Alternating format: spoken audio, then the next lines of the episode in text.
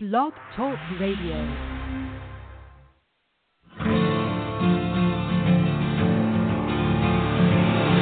It's time to strap our boots on. This is a perfect day to die. Wipe the blood out of our eyes.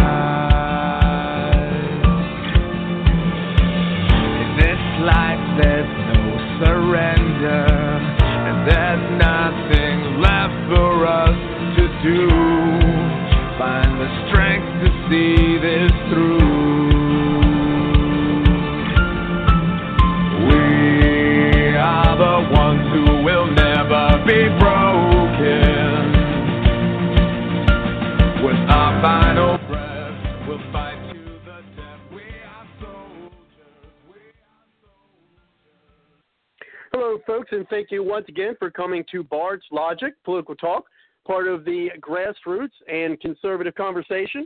And tonight, uh, of course, we are on the eve of the IG report, the much awaited, of course, as you know, uh, IG report. And of course, if you're listening to the archive, uh, again, thank you for coming to the show, but you probably know what has happened uh, in the report uh, if you're listening to the archive show and it will be interesting to see if perhaps some of the things we uh, talk about tonight are going to be, uh, you know, proved to uh, to be true on what we're thinking uh, the for the IG report. We're going to be talking about other things. We're also, of course, going to be talking about uh, President Trump and Kim Jong Un or Kim Jong Un's uh, summit, of course, and the hypocrisy from the liberals around that. Uh, and so we're going to talk about that. And of course, is also Rosenstein in trouble. So we'll be talking about that. And of course, other topic as well. As you know, you work continually listeners to the show, and we appreciate it. Uh, to go into different topics throughout the night It is a three hour program. Uh, so there's uh, definitely uh, plenty to talk about. And some of the articles you'll hear uh, from tonight will come from the website at www.bardslogicpoliticaltalk.com. And so I appreciate you checking that out uh, in the newsroom. You've got the articles. You could also check out the many different pages there, uh, as well as see a list. Uh, it's not comprehensive. There are still some names I need to add on that list uh, to the uh, the guests we had, and, one of the things I'm going to you know try to work on. I've got some other things that have been uh, on a personal basis I've been trying to get together, but hopefully those pan out over the summer, and I'll be able to really you know start getting some more guests on here as well as we've had in the past. Uh, you know, so we'll working on that. Of course, it's still working on uh, my campaign to send my daughter to Italy. So if you're out there and you're listening now, and uh, you wanted to or would like to donate, just go ahead and go to the Give page uh, while you're listening to the show, and go ahead and uh, do that. I'd really appreciate it. And any amounts, of course, is uh, appreciated. It could be either done uh, anonymously or you can put a, a note in there. Uh, either way, it's definitely appreciated by myself. Again, you can find the link there on the Give page, as well as other wonderful organizations uh, that you can find there uh, for those ones you'd like to check out as well. Uh, but again, let's get back to uh, what we're talking about on the show because I mean, I, I frankly don't like uh, bringing that up about uh, you know the, the fundraising thing, but it is something that would uh, greatly uh, help me out, especially with other things that have unfortunately uh, cropped up in the uh, recently. Uh, that they have to take care of things, you know, as, as life goes. We don't plan, but we still want to try to make sure that those things that come up don't uh, hinder us uh, in doing the other things that we uh, have already planned uh, and set ourselves to do. Uh, but anyway, so we do got some callers in. We'll get you in uh, shortly. Uh, but just as you know, as a recap, uh, what we're going to be going over is that, and let me tell a little bit about my, my opening monologue. I'm just kidding. I'm not going to do that, or what a lot of the the TV folks do. But before we bring just uh, about a minute before I bring uh, our callers in, push the one on your number dial and it gets you in the show.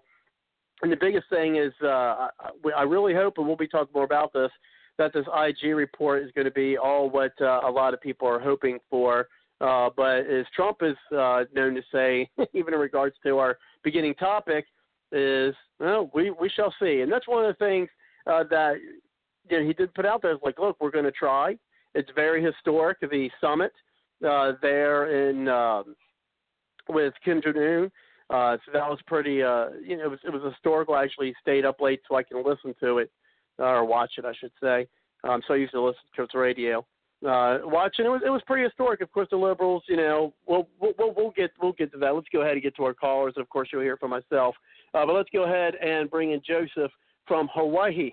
So uh, we had uh, a candidate from Hawaii on last week. So if you'd like to listen to that show, uh, you could definitely visit our archives uh, where you can listen to uh, our guest we had on last week, who is uh, running for state representative for Hawaii. So it's it's always interesting to hear people from literally around the country uh, on you know who running for candidates and things of that nature. But let's go ahead and bring it over to you, Joseph. Uh, thank you very much for coming to the show. How are you this evening? I'm fine, Robert. Aloha to everyone out there. Great to be back on the show, and uh, yeah, very uh, interesting uh, candidate that you had on last week. So um, it just shows you how much exposure you have, all the way from the Atlantic all the way to the Pacific. So great show. Well, I definitely appreciate it. Thank you, Joseph.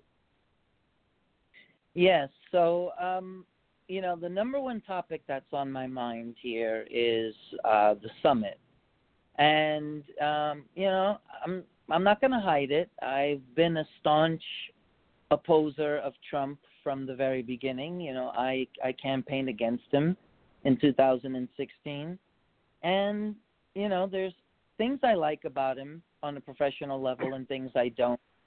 But I would have to say that this is the most positive uh, this is the most positive thing that he's done in his presidency so far to me. And being able to be the first president in history to actually uh, have a face to face meeting with the uh, dictator of Korea, uh, North Korea, and actually, you know, um, get the dictator to agree to denuclearization. And I also do agree with um, Trump on his trade policies. You know, it's it's about time that someone puts their foot down. And you know, if our allies are truly our allies, then they're just allies in name. Because for for decades, and previous administrations have have had the fault of doing nothing about them They've been ripping us off in trade tariffs, uh, and they're supposed to be our supposed allies. So the ones on the left say, "Oh, God, goodness, no, you you know you can't attack our allies. Oh no, what Trump is doing is horrible." Um, and it, it's a double standard because at the end of the day, if they are truly our allies, that's why I call them our allies in name only. Then our allies will not want to be ripping us off, or our allies would work to us to make a fairer system. And so, what our allies have been doing, and what previous administrations have allowed our so-called allies to do, is to continue ripping us off in trade and, you know, uh, continue down that road. And we're just supposed to appease and smile and say, it's okay, Canada. Uh, it's okay, Europe. Uh, it, it, it's okay, friends. It's okay. No, you know, for once we have a president who's putting his foot down. So in that regard, I've garnered uh, the greatest respect I've had for him so far uh, in seeing that. And I do believe that if this continues to go in a positive direction, then my prediction of the House and the Senate going to the Democrats, I think this could be definitely a game changer. I definitely really do. And I think the left's rhetoric of uh, attacking Trump on this instead of giving him praise, I think it's going to fire back on them at the worst time of all. Uh, and also, uh, uh, Politico came out with a poll uh, with an approval rating of 46%. That's the highest approval rating that President Trump has ever had throughout his presidency. And they also said at this very same juncture, in 1982, Ronald Reagan polled at the same percentage approval rating, and so did Obama in 2010. And so this may be our dark horse, the bold move or series of moves may be the dark horse or the knight in shining armor to save the GOP from losing the Senate and the House.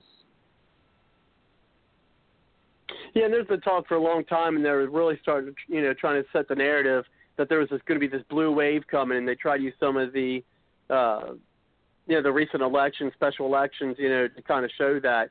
Uh, but I tell you what, there was just a here. Here's a something that kind of may show what the weather is. Now, this ain't a, a general election, you know, or a special election, but it was a prime Republican primary where I, I'll be honest, I can't remember the guy name, but but he, he's never lost an election in South Carolina.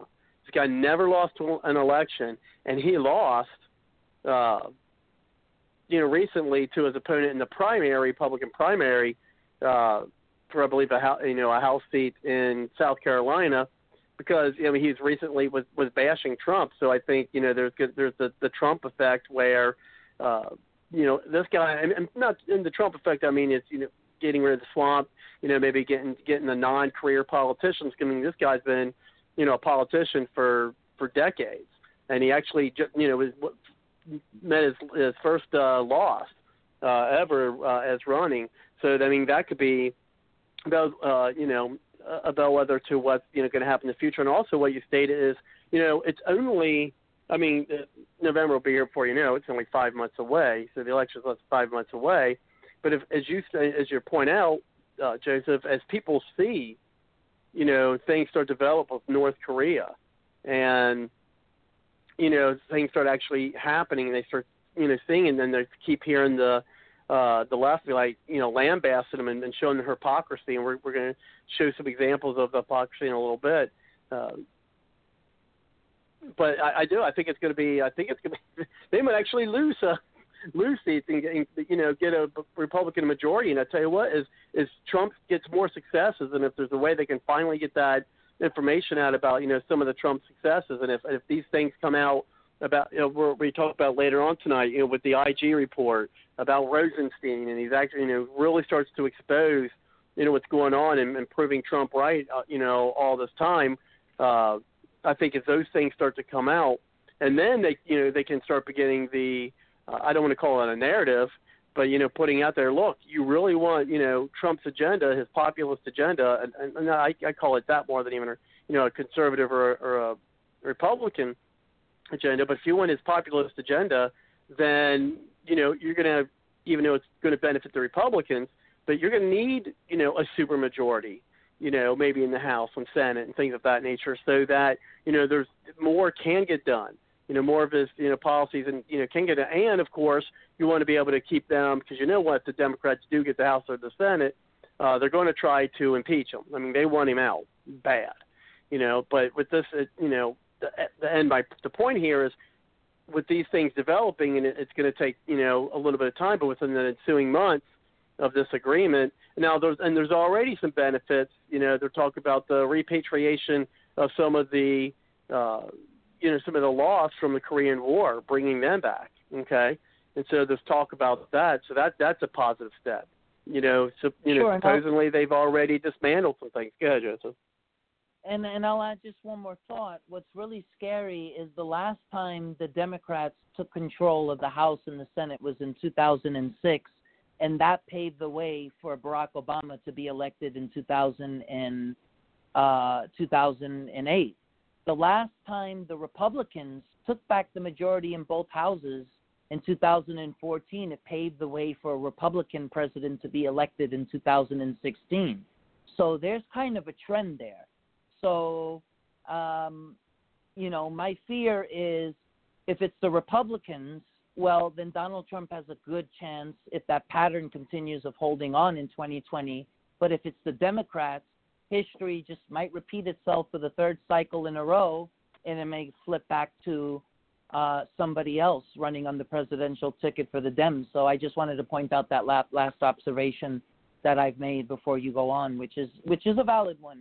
You know, there's no science factored into it. It's just a valid observation of what has happened in the past two uh, cycles that led up to the election of Barack Obama and the election of, of Donald Trump. Oh, no, certainly. I mean, look what all you know Obama was able to get through, and remember what Obama would say said is you know, hey, you know, they they weren't willing to work with the Republicans, and they were like, look, elections have compl- you know consequences. Remember that. Um, so it's like, okay, you know, there's uh, there's a, some hypocrisy there for you. And speaking of hypocrisy, of course, you know, with with the summit, okay, you know, you know, the Democrats are always wanting to talk about peace. Talk about negotiation. I mean, they're talking about, oh my gosh, you know, Trump's going to start World War Three. He's going to start nuclear war. And so, so he's damned if he, you know, if he if he's hawkish, you know, with North Korea or anyone else for that matter. But we're talking about North Korea. But then if he's going to try to, you know, show peace, you know, with these summits and nuclear, he can't win for that. So there's nothing he can do. Uh, you know, he he can win from. And so it's a lose lose situation when it, at least when it comes to mainstream media. And then her hypocrisy, and you know, people recall, you know, back in 2008, uh, and and Fly catched uh, made this about comment about the media in the chat here is the mainstream media is the enemy. However, they have too many Americans that agree with them, and, and, and to the point I'm trying to make is I've got coworkers, and we're gonna I'm gonna re- have an article you know that I got from the website, the Bard's Logic Folk Talk website, you know, on, on one of the reasons why they think Trump is trying to get peace over in, uh, you know, over North Korea, and we're going to talk more about that at the bottom of the hour, or you know, maybe a quarter till the the top of the hour. But I got got an article and make commentary on that. Um, something that you know one of my coworkers is saying, oh well, the reason why he wants peace is, and we'll talk more about that later. But back to the hypocrisy of the you know of the left is, oh well, there's peace. You know, and now we're trying that, and then of course you have Obama in 2008 suggested a meeting with North Korea.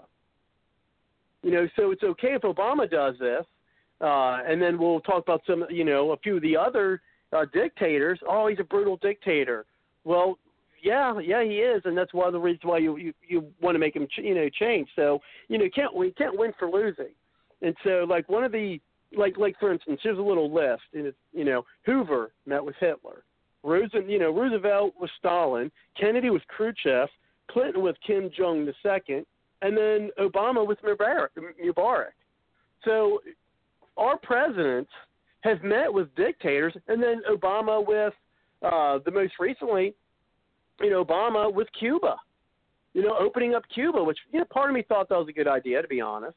Um, but Fidel Castro.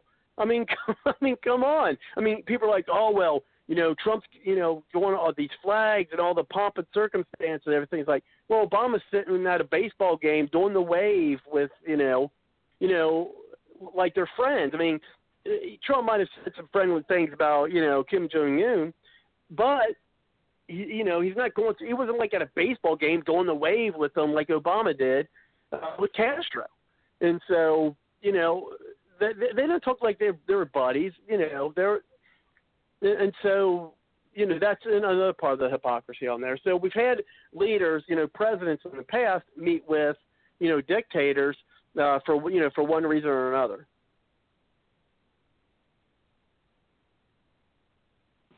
I I agree hundred percent.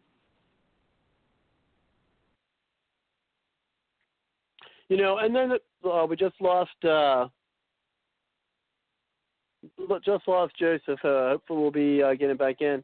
And then, uh, and also, this is from Flycatch in the chat. Obama was a S, SJW and appealed to hit this, this disgruntled masses. Uh, but the wind has changed since uh, since then. In event, gosh, I can't talk tonight. Maybe need more coffee. The average American is uh, their pocketbook. And yeah, we'll uh, let's see. There we go. We got Joseph back on. Um, there we go, Joseph. It looked like we lost your call, but we got you back in, okay? My apologies. I accidentally pushed the red button. I apologize, guys, but I'm back on. Oh, no, that's okay. Uh, Cindy Todd, one of our uh, panels who you know, who's called in a lot in the past. Uh, I do miss her. We haven't heard. We don't hear from her as much as we used to. Um, but yeah, she used to do that. Especially it'd be worse if the, you know during Bard's Logic After Dark, she'll do that where it's um, you know you can't call back in. So that's at least he didn't do it then. That's because that's that's the worst time. Uh, that's the worst time to do that. I mean, you know, so you know, what about that point where you know you've again you've had Hoover who met with Hitler, right? You've had uh, Roosevelt and Stalin. I mean, my gosh, we worked with Stalin. You know, we worked with him against the you know. you know, we, we we we worked with them, and you know, and you know, and then Kennedy with Khrushchev met. But I mean, think about it. I mean, Roosevelt, you know, you know, met with Stalin. They were, you know, working again, you know, they were fighting against you know Japan and you know, Ru- you know, not, you know, not Russia, but you know, Japan, and, you know, so this isn't anything that's unprecedented. Yeah, and a valid point. The Democrats even worked with Reagan uh, to end the Cold War and, and, and the collapse of the Berlin Wall. I mean, you know, um, this is in the history of the Democratic Party. This is the worst. Uh, how would you say a tr- metamorphosis of the party uh, in the history of, of over 200 years? There's never been a precedent of the Democratic Party of the Democratic Party of today, um, where they're completely irrational, they're out of reality, and they oppose every rational, logical thing that is in the best interest of our country. So you, you point out great examples of how you know the previous Democratic Party, they they they yeah they they dealt with Stalin, who by the way you know starved uh, millions of his people and and uh, committed all kinds of uh, human rights violations and and uh, you know other and and the Americans are the ones that overthrew Batista the former president of Cuba and put Fidel Castro in power before they realized that was a mistake when they did regime change. Uh, and it was, uh, you know, it, it, it was um, President uh, FDR who actually in 1938, when the Jewish uh, refugees, they were the last people that, you know, the Nazis and Adolf Hitler allowed them to leave um, Europe but of course it came at a price. Only the Jews who had money could leave because they had to give up all of their monetary and valuable possessions and property. And Roosevelt said, no, we're not taking any Jewish refugees. And the scapegoat was, we don't know if they're communists. And you know who took the refugees in 38 and 39? England and France. And so, um, you know, I think FDR realized that was a bad, bad mistake later on but nonetheless, yeah, he worked with the likes of Stalin, and um, you know, so that that's a valid point. It just goes to show you that I don't even recognize this this party of the Democrats today. I I, I can't even say they're a party anymore. They don't even function as a party. It just seems to be more of just a, a nightmare of uh, of of just all these irrational people, for the most part, not everyone, that they have no sense of direction. They have no platform. They have no message. It's kind of like they're just lost in the abyss, in the twilight zone, nowhere to go. And all they can do is fixate themselves on Trump because they have nothing else. It's like they have no lives. It's it's kind of pathetic and it's sad. And you know, not enough American people are are calling him out on it. It's like, you know, Democrats start acting like a, a real party, or move on. Maybe it's well, about time you know, they oh. Well, they're still living in what they think. You know, they're they still haven't uh, woken up from what they're thinking is a nightmare of Hillary Clinton losing, um, and that's why they're. And when Dr. Tolbert's uh, got a report on DACA, we're going to uh, bring him in when he's ready to report on that. It's a little, um, you know, it's of course everything's relevant, and he'll uh, talk more about that. But that's one of the reasons why you know they're kind of catering, you know, to you know folks from DACA and, and to have all these uh, illegal immigrants and undocumented, you know, they call them undocumented immigrants, but all these uh, people in because they're they're going to start losing their uh, their voter base because they're not America first. That's why Trump won.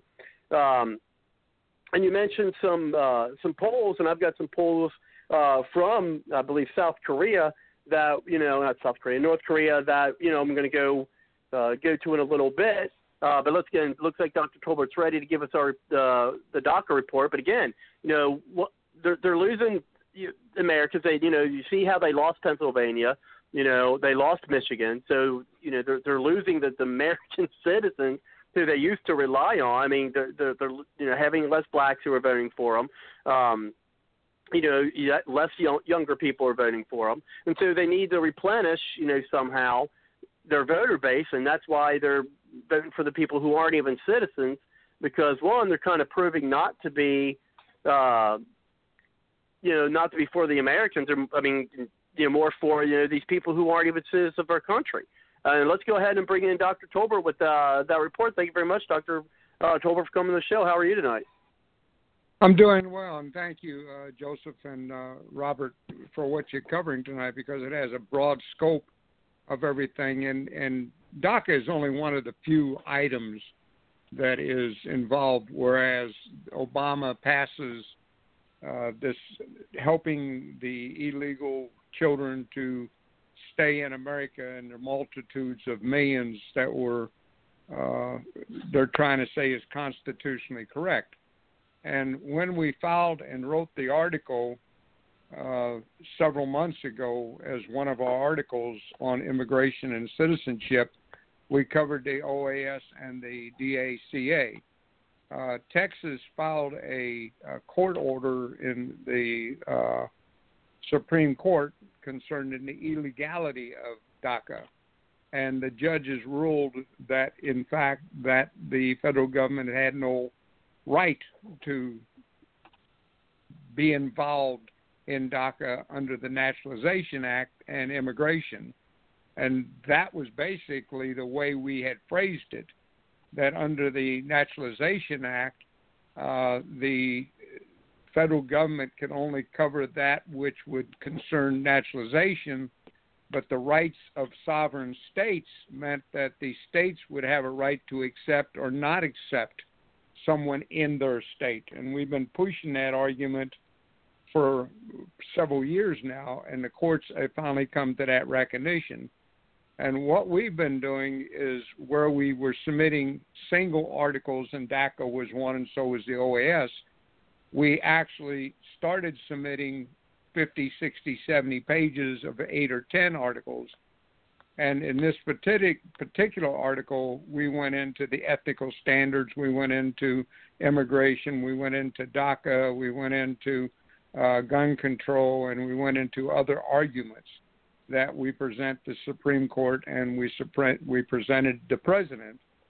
And everybody looks at these as coincidences, and we're 30 to 60 days ahead of everybody. So people have to understand that DACA is only one of the minor subjects. And when you get into the next subject, which was the G7, and how the president said they're not going to accept the standards being set by those countries that consider themselves to be friends of America, but yet Canada and other countries are charging a hundred times more for us to bring products into their country and we're in fact charging them little to nothing. And the president took our paragraphs under Bring Jobs Home, Made in America, which was the article sent to him uh, back in April and May, so it would be the April article when we got involved in the issue of we have to stop allowing goods to come into America if we cannot, in fact, send goods to other countries and now you have Canada and Mexico upset about aluminum, uh, but yet they're selling us a multitude of things. Ford Motor Company started building their Fords in Mexico uh, because of the cheaper uh, uh, manufacturing cost. But then what they did, they raised uh, the price to the American people, and Ford's making more money through these actions. There's a multitude of things that the American people aren't understanding about Donald Trump. Uh, the, the Democrats are taking the position that Trump is saying, let's work with North Korea, let's work with China, let's work with Russia, uh, but let's tell England and France and Germany and uh, other countries we're not going to deal with them if they don't deal with us.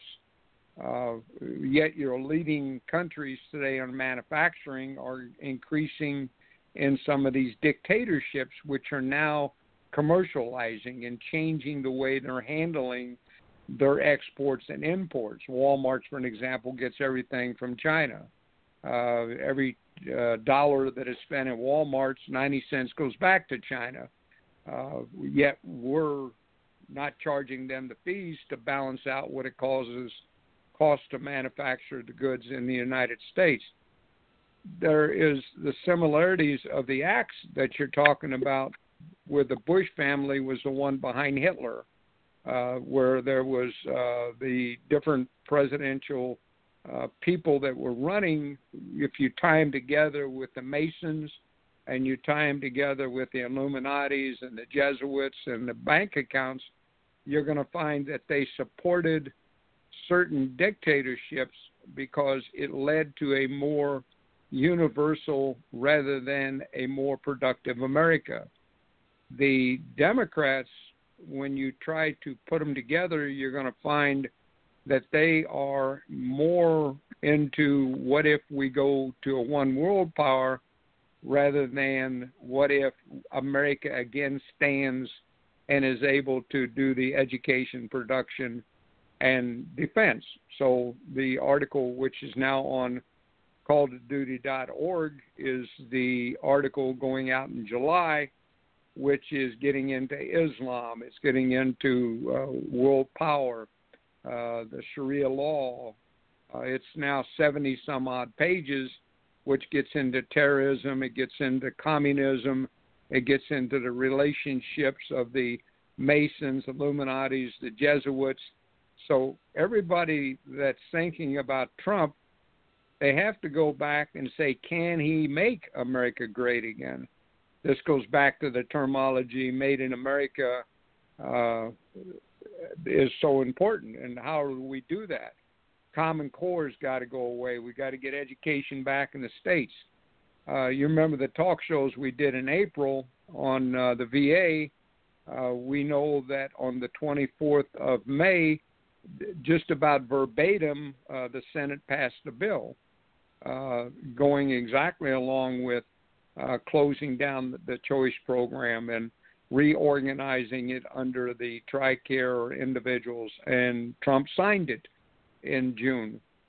So anyone that thinks that a talk radio show does not get distributed or is not listened to, they have to understand there are silent listeners that are copying what I write and what you say and then providing it to the undercover groups that some are working against the president and some are working for the president. Um, so this is, gets back to what I just said in writing to Robert a while ago, and people don't realize this. Don't tell your friends what you know. And people say, well, why not? Your friends will tell your enemies. Your friends go by numbers of 10. So every one person they know, there are 10 more people. That 10th person is one of your enemies. So when you're the president of the United States, you can't say certain things to your Republican Party that is counteractive because of its incorporation and working with the antitrust violations with the Democrats. So be careful what you're doing with everything that you are doing and hold some things. We cannot, as the President of the United States, he cannot tell everybody what he's doing because if he does, it gets played back and comes back in a negative manner. Well, well just like the real quick, uh, just like how they planned this uh, summit with, uh, you know, with North Korea. I mean, you could not have, you know, what they did just planned within the, the short period of time they were talking about, um, you know, talking about having this summit. Go ahead. No, you're exactly correct. And because they kept it in the background until it was actually signed and done, uh, the Democrats and Republicans were writing all the bad things about what they thought because they felt it would fail. And because they thought it was fail, they were going to say, see, we told you so. But in mm-hmm. fact, he did not tell everybody, and it worked. And now neither the Democrats or the Republicans – have something to stand upon. And this is the issue that we're having right now. President Trump does not have a staff of people that are working in behalf of the United States. The Republican Party and the Democrats that have been reelected multiple times need to be taken out of office. Independent, non party candidates that would run and support the president would have a better chance of ensuring that the executive branch was staffed properly. Currently, the president has one third of the staff as comparison to Obama, Bush, or other presidents. And the Republican chair has refused to allow the Senate to go in recess. And the reason, because if they're in recess, Trump could then appoint somebody while they're in recess.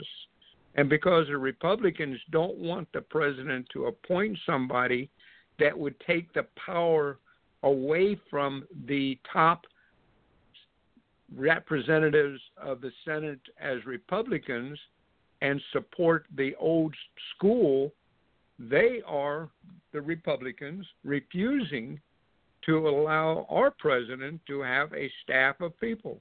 When Obama was president and there was multiple recession, uh, sessions that went into recess, Obama did and appointed many people.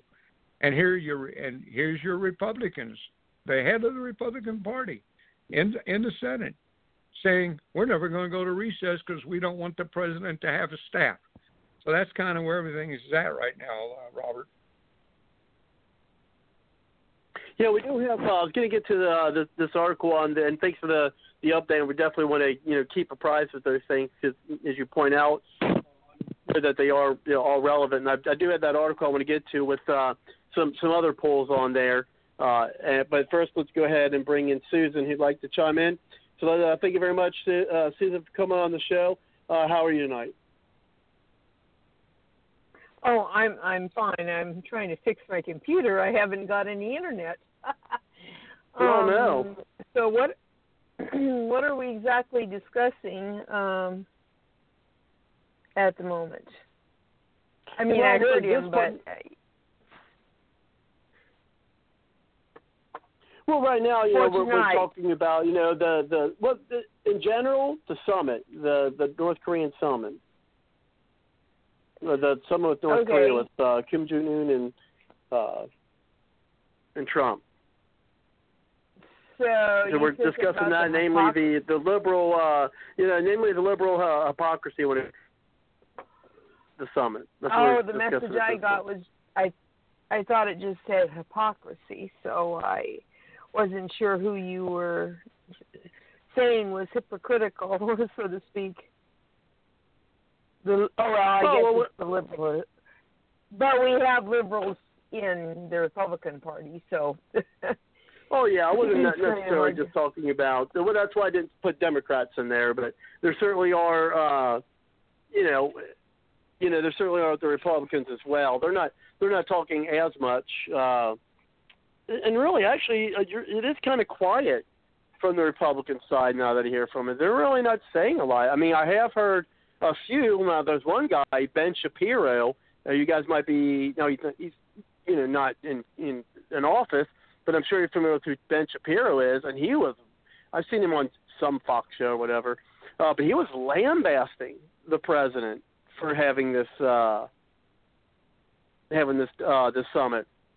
He was really upset, you know, oh, you know that our flag was on par with theirs, and you know this guy's a brutal dictator. Which surprises this this this guy's supposed to be a smart kid, right? But you know, you think you would know the history that we've talked about tonight. I mean, he's really just you know, going off, you know, oh, it's a bad idea. Trump should have never done that, you know, and, and kind of not toeing the the liberal line.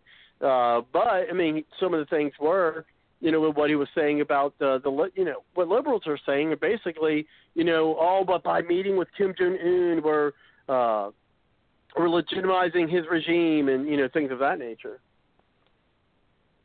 Well, I'm a little surprised that Trump is willing to be so friendly with him when he and some of the others are so severely against Assad. You know, because I don't well, think Assad is anything like the North Korean guy. No. Well, and and and I, I was actually thought about that a little bit myself. You know, because they were talking about you know with Syria, and uh, you know I've actually thought about you on you know when they were talking about that and yeah, for some other reason, they're, they are marked out, and, and maybe it's legitimate. Uh, I know you don't think so, but I, my my jury, to be honest, is still out on that. Um, and they still do bring up, oh, well, he killed you know these innocent children and this and that or what have you. And I think you you disagree. You think that maybe they uh, the, the rebels did it to themselves, I guess, to try to get you know aside. Am I correct in that, uh, Susan? Yes, I I believe the yeah I the the rebels and not the government did that. Okay, and so It wasn't- you know, it wasn't yeah, but I mean, and I and I think there might be some legitimacy to that argument. But what I'm saying is that you know, and that very well could be a setup. I mean, we don't know, as as Joseph pointed out, you know, uh, all all the things that you know kind of happen behind the scenes, right? And so you really don't know. And uh, and then there was a, a friend of mine at, at work, J- Jason, he was saying, you know, there's so much that goes on behind the scenes that we don't that we don't know about. And, and it very well may be that you know that was some sort of setup, which you hate to think, but it's not that it's not something that's unprecedented. I mean, we definitely would like to think that Trump uh, would not do you know some of the old tactics of what you know the U.S. government has done in the past. Uh, but unfortunately, you know, I, I still think he, uh, you know, he falls victim to that. I, I, I think he still does. But go ahead.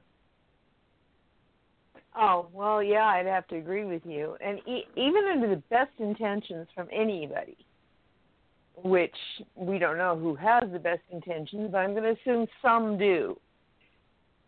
The Bible now, uh, now I know, I know, I know how you believe, but um, the Bible, uh, it's in the Bible. They will ta- say peace, peace, and there will be no peace. So it's human nature. It's human nature and our politicians are definitely humans.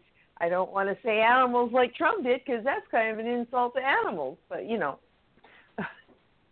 Yeah, I gotcha. So, so anyway, if you did believe in uh, said Bible, uh, you would read that and you would see, and it actually is true. Many lie or manipulate or it's just part of their DNA to want to snatch power to to I mean they may think it they may honestly believe that what they're doing some of them for the best but it isn't. We've seen it through the centuries. Uh, you know I mean even Caesar all all these people he trusted them and then in the end it was et tu Brutus Ides of March. So it just it's there. They can't seem to help themselves. And that's I can only say it's the human factor. Well, and, and then here's the uh, the article I was uh, referring to. Uh, and again, this is uh, you can find uh, a link to this on the Bards Logic Political Talk website at www.bardslogicpoliticaltalk.com. Uh, would, you know, you know, definitely check out the other page as well. We have Newsmax TV there. We have our Give page uh, on there uh, as well, as well as the list of all the folks who uh, we've interviewed. It's not comprehensive. I do need to uh, add some more up, updates on that. But to the article, it's um, says liberals are criticizing the Korean summit from the right. Here's why they have it all wrong. It says with an end to the 68-year war finally in sight, some U.S. progressives are pushing Trump to be more hardline, which I find is interesting. The fact that the Koreans overwhelmingly want peace, and here's uh, some polls here, at least. I mean, you can take polls here, you know, as, as you want. Uh, but it says poll after poll shows that 51 million residents of South Korea overwhelmingly want an end to the 68-year-old Korean War. Could you imagine that if, if, if Trump could put that under his belt? Uh, it says, which United States is still officially involved in. Uh, a recent survey found that 88.4% of South Koreans uh, support the April 27th Joint Peace Declaration by North Korean leader Kim Jong Un and his South Korean counterpart Moon Jae-in. And 81% of South Koreans expressed optimism about the Trump Kim summit. Despite widespread concerns that U.S. President Donald Trump would torpedo an historic opportunity for peace, including through his reported threats to annihilate the entire Korean peninsula with nuclear weapons, this worst case scenario has not uh, come to pass. Uh, and even Trump, remember, said, you know, he didn't like to do the. Re- I mean, really didn't like to do the rhetoric, but he thinks that without the rhetoric, these peace talks wouldn't have, these peace talks wouldn't have happened. And, and that is a statement I do agree with. It says when North Korea leader Kim Jong Un met with Trump in Singapore on June 12th, and etched out a four-point agreement, uh, the reaction in South Korea was largely a sigh of relief. Uh, Koreans see the Singapore summit not just as another sensational episode in the story of Donald Trump, but a step away from the 68 year old unfinished war, writes E. Tammy Kim for The New Yorker. Uh, yet there's a yawning gap between the optimistic mood in South Korea and the response among liberal media circles in the United States, where many are reacting with a mix of sanctimony and scorn. On June 12th, Kevin Drum published a piece in Mother Jones in which he accused Trump of abandoning South Korea and agreeing to a weak deal. Vox echoed this line with rebukes of a shockingly weak agreement that includes huge concessions to Kim for a little in return. MSNBC, and notice these, these different uh, quote unquote news outlets. MSNBC's Hallie Jackson accused Trump of complicity in the public relations makeover of a dictator. And the popular host Rachel Bitchmouthing Maddow, sorry, I can't stand that woman. Uh, Rachel Maddow released an episode on June 12th arguing that Trump's pledge to halt war games in South Korea is a giveaway to North Korea. Let me let me make a little mention on that. And after this article, of course, we'll bring everybody in. Is they do, through my understanding, they do two exercises a year, one in the spring and one in the fall. They already did one in the spring. So if things go south, no pun intended, you know, with with this North actually it was intended a little bit. Uh, with with the North Korean agreement, then they can always say, "Up, oh, game on," you know, and and and, and have these, uh, you know, these, um, you know, things again. I didn't want to use the word thing, uh, but but you know, using those. Uh, gosh, my gosh, why am I having such a brain freeze? War games, uh, having the war games uh, there, so they can always turn them back on. So that's BS. Says that now, now I don't know how this works they're always trying to bring Russia into it. Why do why are they always trying to bring Russia? Uh, so basically, I'll, I'll repeat that. Arguing Trump's pledge to halt war games in South Korea is a giveaway to North Korea that suits Putin's goals. Now, what the hell does Putin care on whether we have war games in North Korea? Yeah, it's close, blah blah blah, but they, they don't care. I mean, here's the thing, you know, the biggest threat that Russia has on the United States is something that we took care of back in the end of the Cold War, and that is their nuclear weapons. You know, and then there's mutually assured destruction. So, you know, they're not as dangerous, I think, as everyone wants them. I mean, they're. I mean, California, through my understanding, is a a bigger economy than than Russia. You know, I mean, they're you know, I think they're like the the fifth, you know, maybe the fifth uh, economy in the world. Somebody correct me on that if I'm wrong, but um, but there, it's their it's their nuclear weapon. So us having war games there, you know, it's a, it's not playing into Putin's hands. But anyway, but they want to bring they want to try to bring Russian and Putin in or Putin in at every at every turn. It says disregarding the robust social movement in South Korea, having protested the U.S. military presence for decades. Uh, these refrains were repeated by Democratic leaders, including Representative Nancy Pelosi. I mean, I'm just kidding. I pronounced that on mispronounced on purpose. Uh, Pelosi and Adam Schiff, who released a joint declaration ahead of the summit, criticizing Trump from the right by accusing him of not being tough enough negotiators. In this climate, the liberal line is virtually indistinguishable from the hand wringing of officials from pro war think tanks like the Center for Strategic and International Studies, which receives major funding from weapons manufacturers. However, there were important exceptions. Senator Bernie Sanders. You might like this, uh, Susan. Senator Bernie yeah. Sanders released, released a statement on June 12th. This was yesterday, and I got to charge this laptop. But anyway, uh, June 12th, praising the Singapore summit as a positive step in de-escalation tensions between our countries, addressing the threat of North Korea's nuclear weapons and moving forward uh, toward a more peaceful future for commentary on the Bravo, U.S. Bernie. political climate. What's that? I said, "Bravo, Bernie." Bravo, Bernie. Yeah. Um, I mean, here's the thing. I, there's people who still think, and I have I have to really disagree that he that he had a better shot of Hillary of winning the the presidency. Eh, I, I don't know. I, I, I that I would have to I'd have to disagree with that statement to be honest. I, I don't think he could have. Oh. One, he's I mean he's a he's a professed uh, socialist, and I don't even think uh, the liberals in this country are ready for that. Um, and so, but anyway, the um, well, I'll, I'll continue on. Why isn't it charging? Anyway, uh, it says for commentary Ahn the U.S. political climate in these times, uh, which actually I think I read an article just uh, recently with that. Spoke with Chris. Oh, that's that's. I'm sorry, folks. That's the name of. That's the where this uh, article came from in thesetimes.com. But of course, you, you want to use the Bard's Logic Talk website to get there. But anyway, it says spoke with Christine on a South Korean. You like that? Uh, my little plug there. A South Korean born yeah. Hawaii based peace activist has been organizing to end the Korean War under the administration of Trump, Barack Obama, and George W. Bush. And there's a link to a series of interviews with her. Uh, Ahn, I hope I'm pronouncing her name right, uh, says she is frustrated and discouraged that many U.S. establishment liberals are deeply disconnected from the decades long peace struggle led by South Koreans.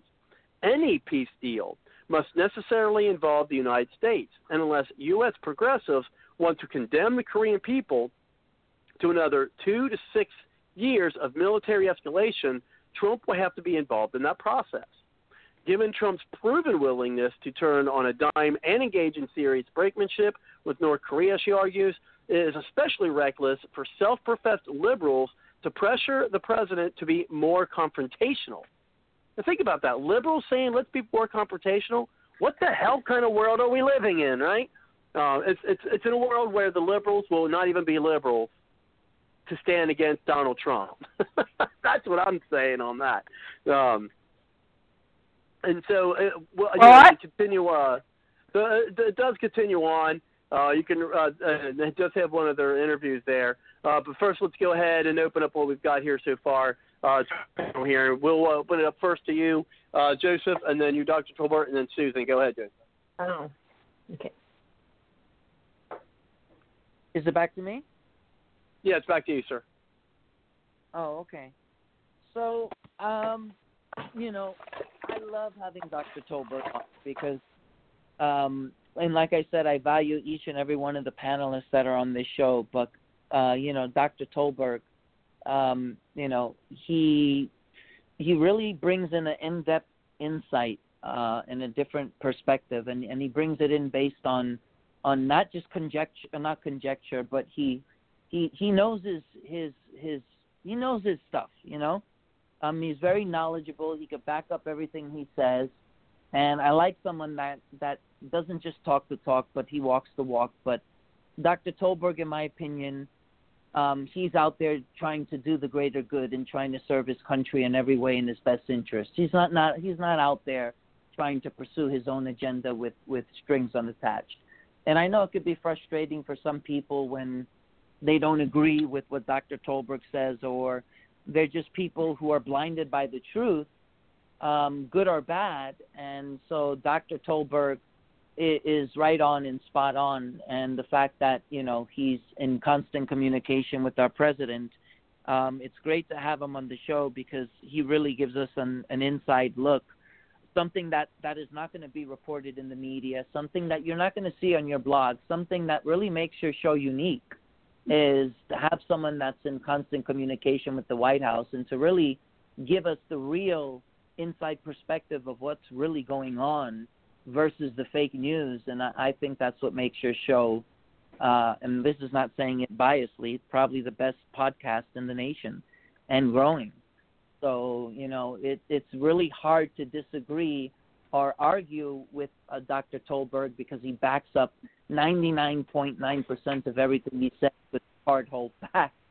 So whether you agree with him or not, you, you, you, you can't. There's an old saying: you can you can disagree with the truth. Uh, you there's times where you can handle the truth, but the truth will always be the truth. So and the you, truth will set you free. Now. and so exactly. all I need is a all I need is a bus pass.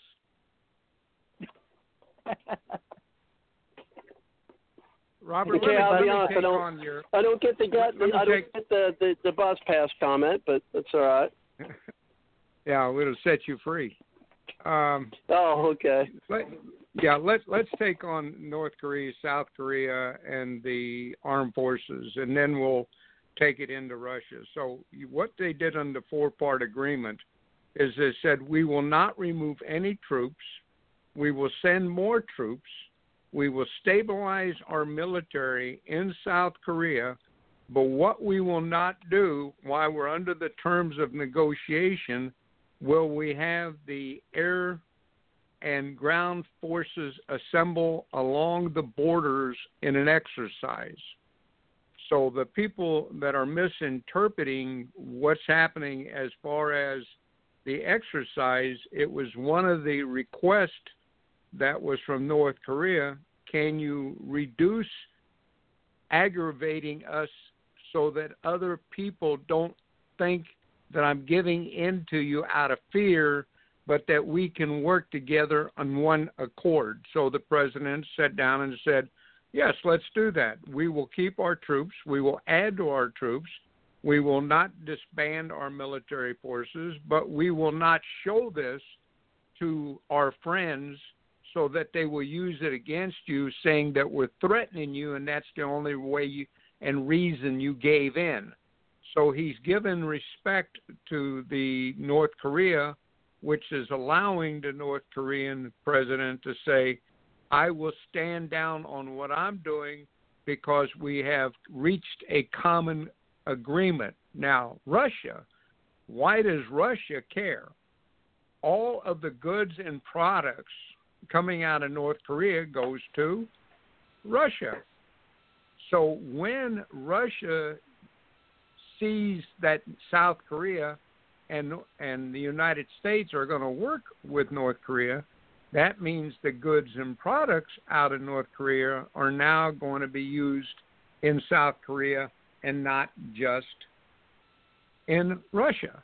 So the Russian president is going to see their goods and products going up in cost. Now, North Korea has Japanese prisoners and also has prisoners from South Korea. Well, guess where they're at? They're in Russia. So Russia has taken the viewpoint, well, we're getting this free labor from Japan and from North uh, South Korea, and if there's a compromise and a concession between the countries, we will no longer get the free labor forces. So there's a lot involved in this picture that the news is not reporting. So if you take a little piece here and you take a little piece here and you take a little piece here and you start adding it all up, you can see where the president of North Korea has figured out how he can sell his goods, products, and help raise his country by achieving a better image for himself because of the de escalation of the combat being showed visually, where all they're doing is settling it down but keeping in place. So I think that kind of handles your comment that you were making on the article about North Korea, the war games, and Russia, Robert. Yeah, and back to your talk. You know, you you bring money into it, and so that's actually a good segue uh, uh, to the next article. But before I do that, I'll get, bring it over to you, Susan, about you know any commentary. And one of the things, uh, and then and then I'll bring in that uh, that uh, that article uh, that I have here as well. Uh, but go ahead if you want to make any you know comments on on that, Susan. Oh well, I did have something funny to uh, tell. I found this and I put it in my group. Anonymous sources say that Russia is funding the Russian army. Um, Russia may have ties to Russia, and Putin may have ties to Russia. I thought it was a good way of them putting stuff. It, it was a cute little meme or meme or whatever. Yeah, that is a, a, cute little mammy or mimi or whatever they they call it. Meme, I think it's the, the name for it. Um, yeah. And yeah. Now one of the Russia things, and, we'll find this fascinating. and, and, and, and from what? the chat here, uh, what's that, uh, Susan? Oh, I said, what did I couldn't understand you? Oh no, I'm just saying from from from the chat here, and, and this would be fun interest. I was actually again uh, thinking about this, and I, I can't remember if I was talking to a colleague about this or not, but um, I, I think this is the only thing that Trump's going to try to do uh, while he's president, either first term or second. Uh, I think he's going to really try to get you know a lot done. I mean, I know, every, and I, yeah, I mentioned this. I said I know a president. You know, everyone who's president wants to have their own legacy, uh, but I think one of you know they all have. And what I mean by you know they all have their little pet thing they want to get done. Obama's was Obamacare, right? Um, I think uh, uh, George W. Bush's legacy was to get rid of Saddam Hussein because Saddam Hussein tried to kill his dad, right? And so those those two things happen. President Trump, he just doesn't have one pet thing that he wants to see happen while his administration, whether it takes one administration or two, like uh, Obama did and, and George W. Bush. Clinton, he just wanted to, well, well, we all know what Clinton all wanted.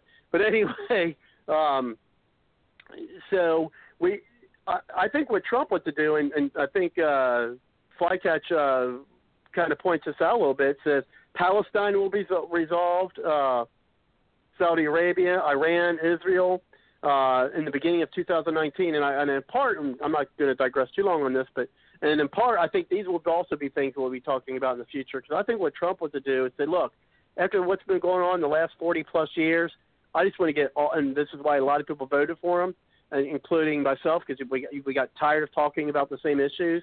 I think he might just say, look, we've had all these issues for all these years. I want to get all these dang things resolved so we can look towards the future because uh, all these things we've been talking, he's never said this, but all these things that you know we've been talking about, you know, immigration, North Korea, you know, Russia, nuclear proliferation, you know, things of that nature. Let's you know, let's finally get these things out of the way so we can move forward. And then he's going to move forward with the space program. We're going to go into Mars, but that's that's actually my thing there. Um, but I do think he wants to get a, a lot of those things done. But on the point that you were making earlier, and this is something that's uh, now I I decided to keep this article on the uh, Bard's Blog Talk website's uh, newsroom page. Uh, not because I particularly believe in it, but it is something I you know want to uh, uh, call and then debunk. And then actually, there's a, an article um, that Flycatch, and I'll, I'll try to get to that as well. Uh, I can't, and I'm having a hard time posting that on the um, my the Facebook page because for some reason I cannot get in the Facebook because I've I've had it Facebook for like since 2005, and I can't remember my original password, and I've never changed. My, you know, I shouldn't say that, but uh, somebody be getting into my my Facebook. Um, but basically, I, I I can't get into it on my my uh, the same computer got the chat up, so I don't I don't know if I'll be able to share at least the uh, there unless Flycatch. If there we go, Flycatch. Let's do this let's do this now live. If you can take that link that you put in the chat and go to the Bard's Logic Political Talks page on Facebook, if you can go there and share that article there, then uh, other folks, even after the show, and they're listening to the podcast, they can go to the Bard's Logic little page on Facebook and like the page, by the way. Uh, I'd appreciate it if you haven't already. So if you could share that article there, that'd be great. Uh, if you can hear the live there. But this is, uh, again, you know, an article from the website. Uh, it's from zerohedge.com, but of course, as I alluded to earlier, uh, go there through the website. Uh, but this is something that some people contend. Even one of my colleagues brought this up, and I, you know, and I, of course, I rebuked it. Uh, but then there, there's an article, you know, showing that there's other folks uh, who, and this may be even where my colleague at work got it. But anyway, it's called Trump to Kim, and we have heard them say this. Uh, instead of missiles, you could have the best hotels in the world. It's the name of the article. It says, and now we get the real reason behind the U.S. North Korean summit. Talk that was reminiscent of the can of, of then candidate Trump's famous comparison of the Israel-Palestine conflict to a land deal during the Republican primary debates, Trump told a group of reporters Tuesday that he had floated the prospect of rebuilding North Korea's coastline to feature uh, beachfront hotels and other developments, allowing the developer in chief to relate to Kim Jong un through perhaps his only lifelong passion, real estate. Trump says he showed Kim an iPad that reportedly included details about how, instead of ballistic missiles, North Korea could have some of the best hotels in the world. And, uh, and and in part, I'm going to make commentary, of course, through the article as I as I do. But what in part is that oh, I don't do Facebook. Okay, sorry about that, Flycatch. But anyway, so you know, with, with that being said, I mean, there was a comment. I, I, I can't remember what that comment was. Uh, it was in passing comment, something like this. Um, but anyway, it says the the great uh, they have great beaches. You see, you could yeah. I heard this. So they have great beaches. You see whatever they're exploding their cannons into the ocean. I said instead of that, you could have the best hotels in the world right here. Trump said he told Kim.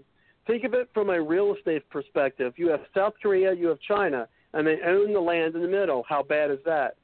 It says Trump's comments followed the conclusion of the Singapore summit, which saw Trump and Kim sign a non binding letter of intent whereby Trump agreed to halt U.S. South Korean joint military drills while making other unspecified security guarantees, while Kim reaffirmed his firm and unwavering commitment to removing nuclear weapons from the Korean Peninsula. Trump added that he planned to invite Kim to the White House and two leaders would meet many times for future talks. Yeah, let's see if, if the article continues here. I mean, and I, and I uh, probably well, it's long, but it's got all these tweets and I guess not. I guess most of it's commentary. But anyway, so you know, people are going to say that. You know, two things. One, you know, so what they're contending or, or alluding to, right, is that basically the only reason why Trump is doing this is to, and there's a little more article you can watch that, but definitely go to it and see more of it. Uh, but basically, what they're uh, they're alluding to is that basically the only reason why Trump is having this summit, the only reason why he's doing what he's doing is because when he's out, he's trying to he's trying to, and this is what the guy at work said, he's basically trying to enrich himself by being president. So when he's done being president, but think about it. I mean, it would it'd be probably more his family than himself. I mean, by the time he's out of the presidency, he'd be what 78, 80 years old if he gets two terms. And so, yeah, it could be the, the, the benefit of his family, but really, really hypocrisy. I mean, look at the Clinton Foundation as if they didn't benefit, you know. And then you know what liberals are going to say? Oh, well, they you know they may have benefited, but they created a an organization that helped people. And, and what, what think about it? Well, yeah, I mean, even whether it's a business or whether it's a supposed nonprofit, right? you're still helping people because you know let's say he let's play devil's advocate here. Let's say Trump is doing this so they can build hotels in North Korea in the future. Let let's play devil's advocate and say that's true. Who cares? So what? Who, who is that not good for? It's good for the Korean people. It's good for their economy. It's good for our economy. It's good for our businesses. It's good for workers. Instead of people starving there in North Korea, they're working. They're building hotels. Then they're working in hotels. And then who knows? Then maybe they're actually you know, spending their money to relax in those hotels. So how is that bad? You know, but of course the contention is, well, they're just doing that because they'll use, you know, Trump's different organizations, and that's how Trump's going to enrich himself. And, and, that's again, I think that's kind of the highlight of the po- hypocrisy I'm talking about. They can go ahead and be able to do, you know, get rich off of being able, you know, because politicians, you know, don't have to worry about insider trading when it comes to stocks. They, there's no law against them doing that hmm. And then they want to throw someone uh like oh what's that lady's name who cooks stuff? It doesn't matter. Uh, I think uh, she got a pardon from from Trump. Um, but anyway, I can't remember her name right now, but that's that's not important. It's the, the substance that's important. And so, you know, so they they make money, their organizations all the time, and then of course then they want to come back and say, well, Trump's just trying. He he really wants to be in president just so he can enrich him and his family. So the reason I kept that article up there is to kind of nip that in the bud. I don't think that's the case at all. As I said, playing devil's advocate, even if it was, how is that a bad thing? I'm not saying it is. Can I add go ahead, Dr. Tobin. No, go ahead. Yeah, let me just let me just pick you up some numbers. George W. Bush net worth 25 million. Uh, George W. B. Uh, net worth 40 million. Bill Clinton uh, of course, they stole millions from everybody. Is 80 million. Donald Trump is 3.10 billion. Well, guess what? Obama came into office worth nothing, and he is net worth 40 million dollars. So here you have a uh, adopted child, Bill Clinton.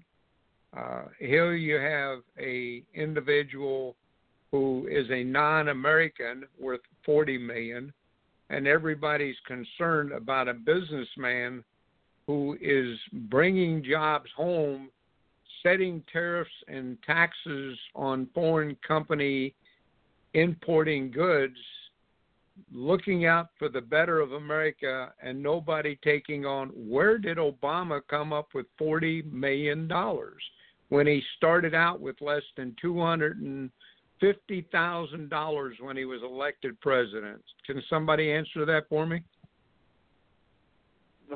Well, insider trading probably for once, and then speeches and things of that nature, uh, certainly.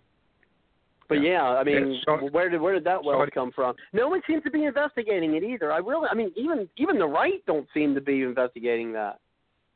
Right. And and that's who should be investigating. We should be investigating uh, Obama and how he could have legally, while president, received that kind of money when it's against the Constitution for them to have receipts other than if they're doing private speaking or something of that order.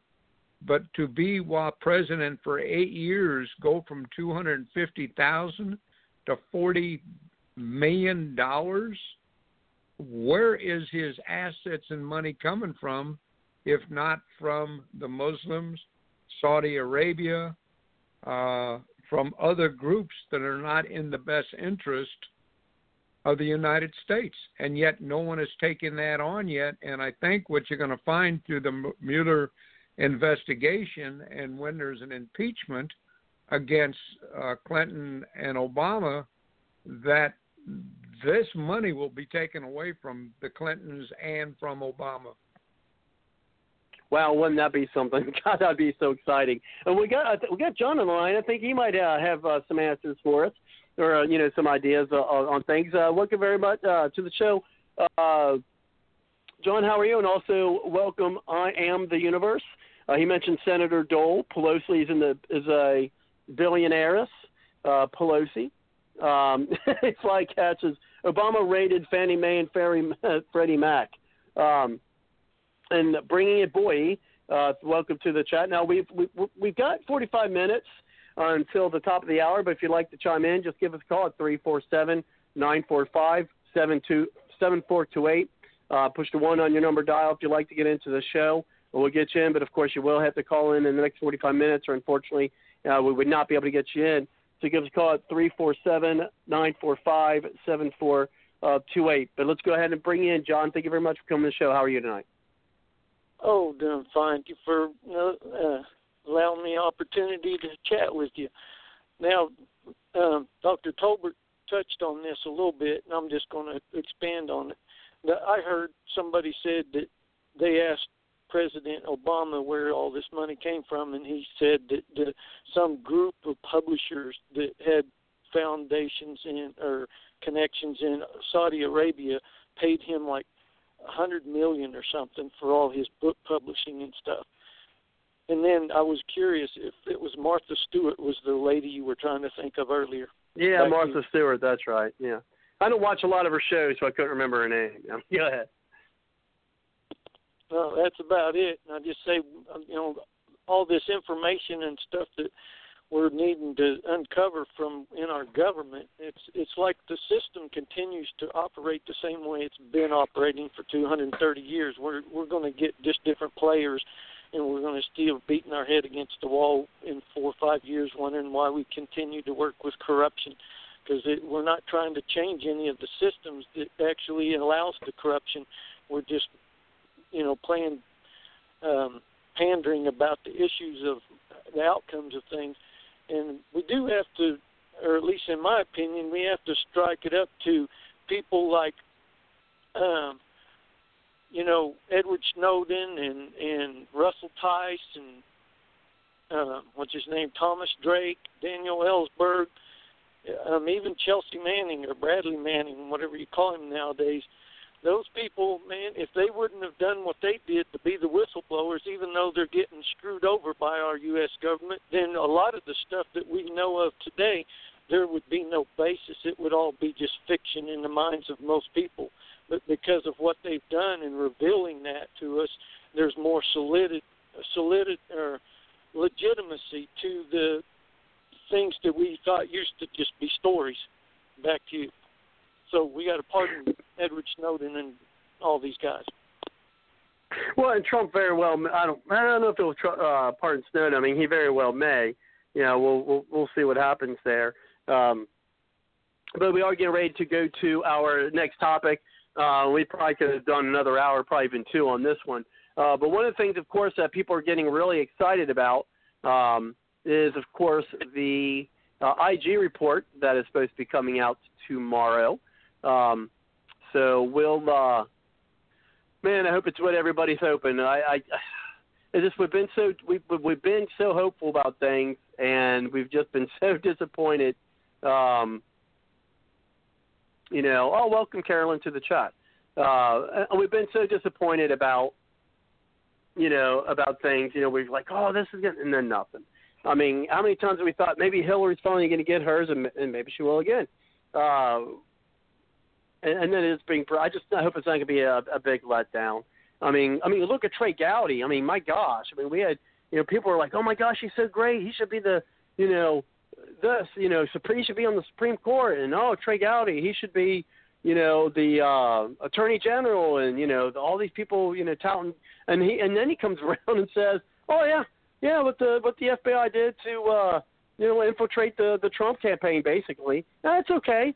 It, it, that's what they do, and, and and he should be happy about that. Like, well, then why the hell didn't they infiltrate the the, the Clinton campaign? I mean, I was shocked about Trey Gowdy. I really was. Uh, you know, but but there ahead. Let's hope that um, you know we we don't get the same thing here um, with Horowitz. I mean, gosh, you know, I mean, like unfortunately, I'll be working late tomorrow, so I'm not gonna be able to see the stuff coming out. Or maybe I'll get an opportunity to take a peek at my phone and get things. But um, oh gosh, I just hope it's all. Now, of course, this doesn't really have, and and I hope it's the beginning of more investigations because, uh, of course, this, this thing's just covering. You know, like the emails. This has nothing to do with the Mueller. What I'm getting to is this has nothing to do with the Mueller investigation. I mean, that's what I really want to uh, get to. I mean, I really want us to get to investigating people who are, you know, working on on that.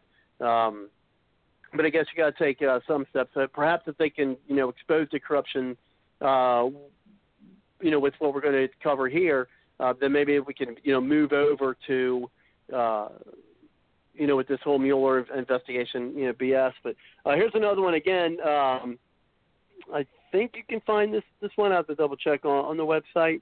Uh, but this one is uh, Inspector General releases date of, and this was this is an older article, so I don't even know why I have it, but um, normally what I do like to do is to uh, is to keep things more you know more recent. Um, visit the highly anticipated report from the Department of Justice Inspector General uh, Michael Horowitz will be released on June the 18th. This article is about mm, five days old. Um, says that date is also significant because it's Donald Trump's birthday. So happy birthday, Donald Trump, uh, or President Trump. So it says in a letter to the Senate Judiciary Committee, Horowitz said he has accepted the invitation to testify about the report on June 18th, meaning he will speak about the report before Congress four days after the report is released. Uh, for more than a year, Horowitz has been investigating the FBI and DOJ's actions regarding his investigation into Hillary Clinton's use of a private email server while she was Secretary of State.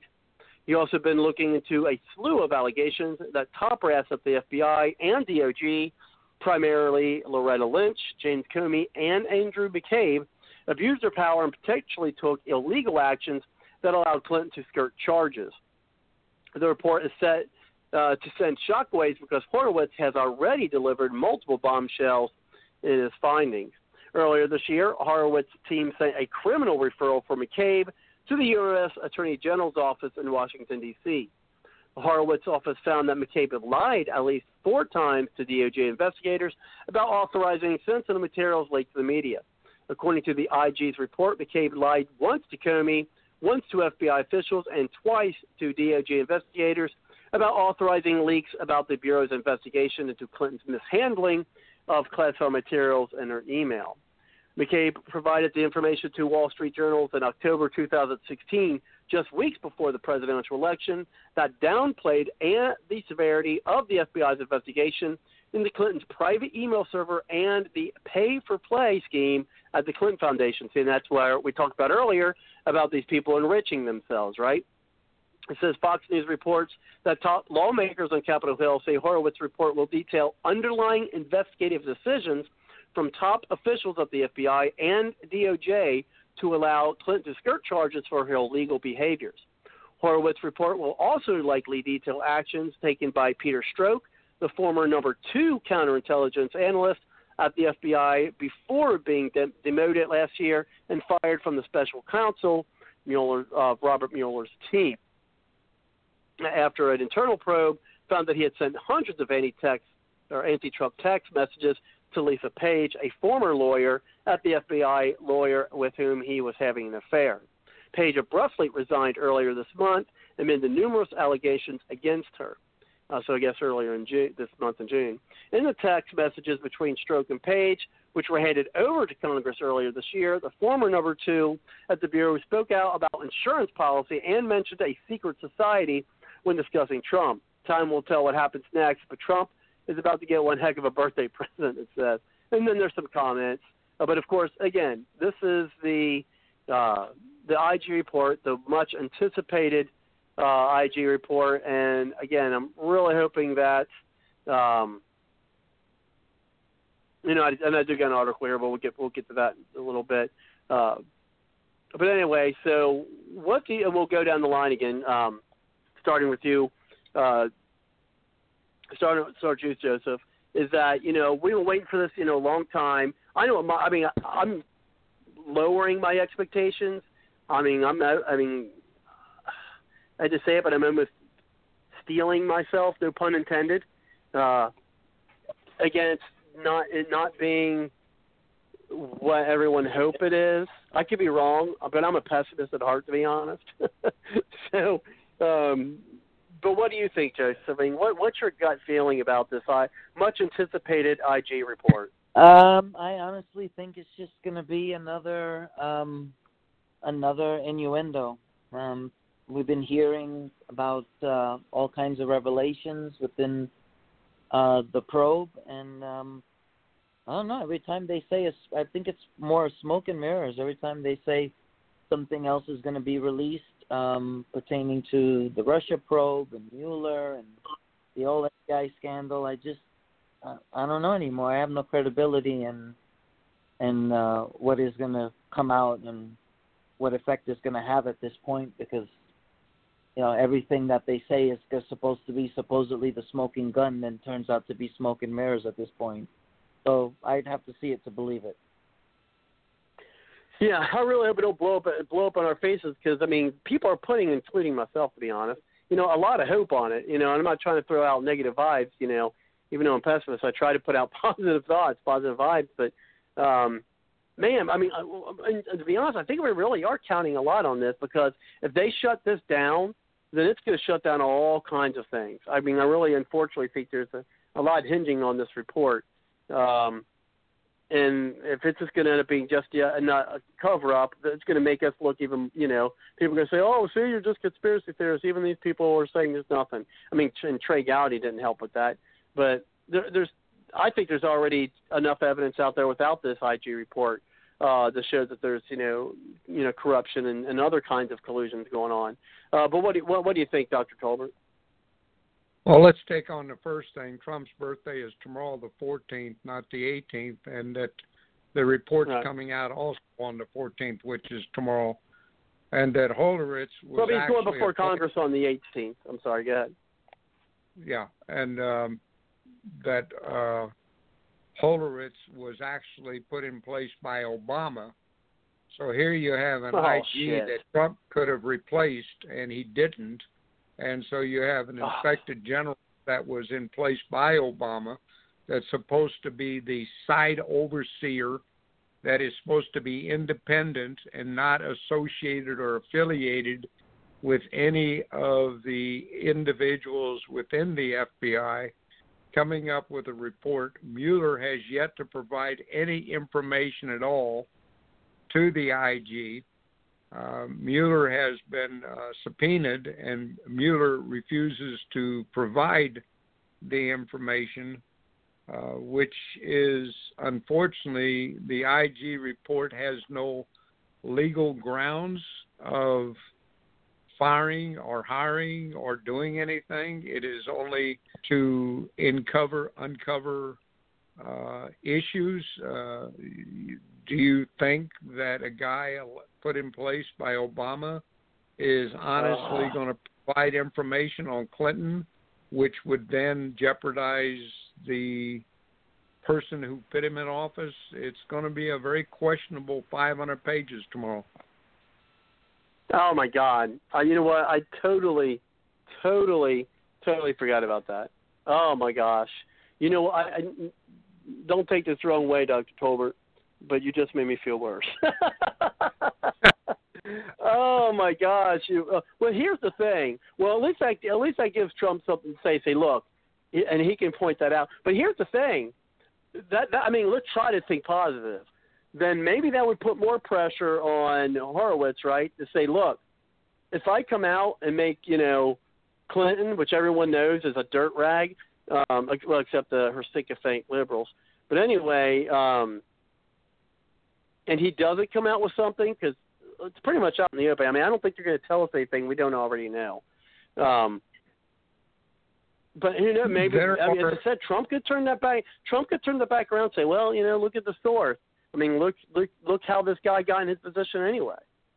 Yeah, there were a couple lawyers on Karen's show uh, last night that went over Horowitz and that he is a very strong-minded, independent type person, and that he may actually present real facts and not hide them. Uh, but there's questionable how he's going to do that because he has asked for the complete list of every name and person that is not been spoken about.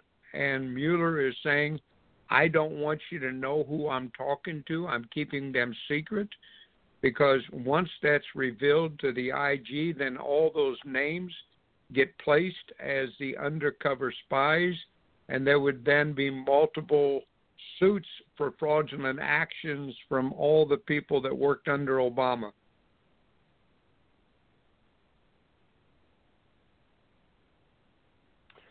Oh well, and then Flycatch is bank it says Horowitz will do another Comey. Um, mm. Well, I mean, and, and as I said, if he does anything, he could be doing it to, to covers his own backside. Uh, but Susan, do you want to uh, have any comment on that on that or?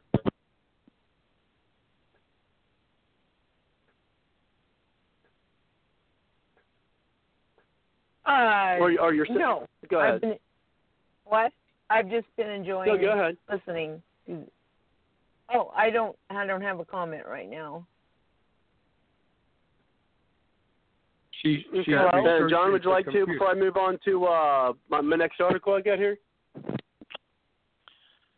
I just echo exactly what everybody else has been saying. The the step further that I've said before is I just hope and pray everybody has a come to Jesus moment because the psychological damage they're doing to the culture in America from an ethics standpoint, morals, and people just not having any virtues is just going to continue to unravel this um, rule of man deceitfully masquerading as a rule of law, and it's just going to be continue to be a dung throwing contest at each other until everything breaks down to the point that there's nothing to pick back up from. As long as people in positions of power and authority and privilege feel comfortable using the government as an assault weapon or their position of power as an assault weapon, then there's still going to be the other factions, whether it be a fascist group left in government or, you know, say they do root out the communist and the socialist.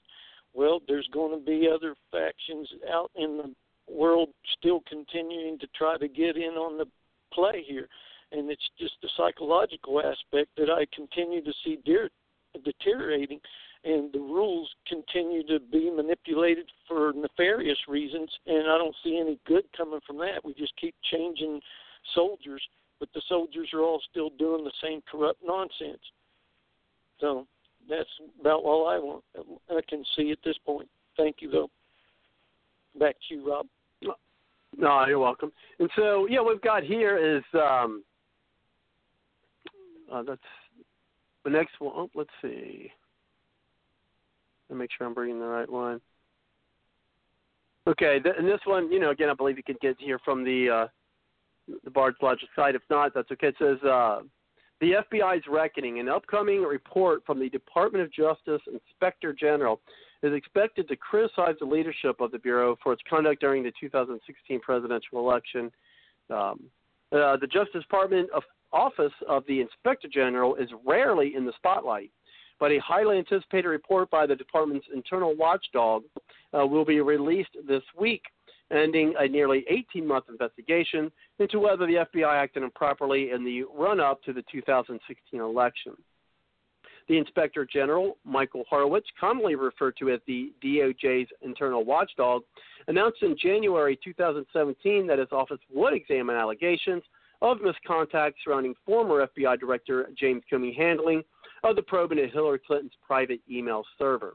The news was welcomed by both Democrats, who, ha- who felt that Comey had shattered Clinton's chances of winning the election by effectively reopening the email probe just days before the election, and by Republicans who felt that Comey, after deciding not to charge Hillary Clinton with a crime, let her off easy. President Trump, who frequently attacks the FBI and DOJ for investigating his campaign team ties with Russia, has also taken an interest in Horowitz's forthcoming report. What is, what is taking so long with the Inspector General's report on crooked Hillary and slippery James Comey Trump wrote in a tweet last week. Nuclear, uh, numerous delays. Hope report is not being changed and make weaker. Uh, it says it is clear. Uh, it's not clear whether or where Trump got the idea that Horowitz, known as an even-handed professional, as you're, you're kind of pointing that out, Dr. Tolbert, even-handed professional, even current uh, and former Justice Department employees, would deliberately weaken the report. How Howard served as a prosecutor. Here's a little background for you.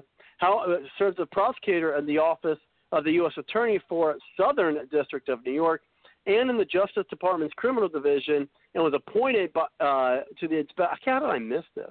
Inspector General's job in 2012 by former President Barack Obama. And it says uh, is an extremely experienced uh, and capable lawyer and former prosecutor. To David Kris, a founder of the Culper Partners, who served as the Assistant Attorney General for the DOJ's National Security Division from 2009 to 2018. Says Horowitz's power is fairly limited in a non criminal review, such as one Horowitz has been conducting into the FBI conduct. The Inspector General's office cannot compel testimony from former or non DOJ employees. Maybe this is why we need a special counsel for this. Um, while current employees have to cooperate with the investigation or face discipline, employees who have left the DOJ can refuse to talk and can everyone else who does not work for the Department of Justice. That makes this kind of review far less authoritative than a criminal investigation, said William Yeomans, a former Deputy Assistant Attorney General who spent 26 years at the DOJ. The standards for including something in an IG report are lower than for proving a fact in a criminal case.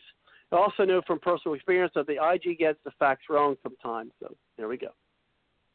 A spokesman for the OIG declined to comment on the record. Even so, the IG's findings and recommendations are broadly viewed as credible by DOJ leadership and will in, in eventually be leveraged, or inevitably, I'm sorry, be leveraged by Trump and his allies in their efforts to undermine Comey, who was fired by Trump last May and subsequently became an important witness in special counsel Robert Mueller's probe. In addition to investigating Russia interference in the 2016 presidential election, Mueller is looking at whether Trump attempted to obstruct Russian inquiry, which we all know is bullshit. Um, the IG has considerable discretion in making recommendations, Yeomans said. There are times when management disagrees with the IG's recommendations, and it can disregard them. But it's safe to assume, or at least it has in the past, that Congress will expect an explanation for why a significant recommendation was not followed. The DOJ, moreover, has historically taken the Inspector General's work very seriously, said Kris, uh, the former Assistant Attorney General. He pointed to the forms made a decade ago following the IG report on the FBI's use of internal or of national security letters. Uh, Matthew Miller, a former Justice Department spokesman who served under, hmm, here's a name for you, uh, Attorney General Eric Holder. So I, I point that out so maybe we can, maybe what they say is suspect. I don't know. I just don't trust people associated with Holder. But anyway, agreed that the Inspector General's findings are taken incredibly seriously by the Department of Justice leadership, even when they disagree with the findings, as they occasionally do. He noted that Attorney General and the FBI directors will often implement new policies and reforms uh, in direction, blah, blah, blah, blah, blah. When, you know, I, do, I don't find it expen- important when I say blah, blah, blah, blah.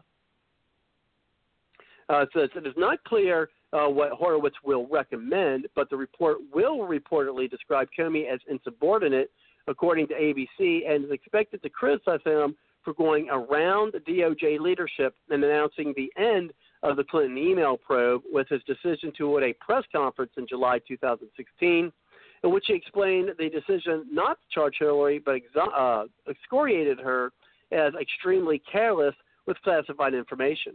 Comey has said he made that decision because a highly uh, publicized meeting between then Attorney General Loretta Lynch and former President Clinton, Bill Clinton, on the tarmac of Phoenix Sky Harbor International Airport in 2016.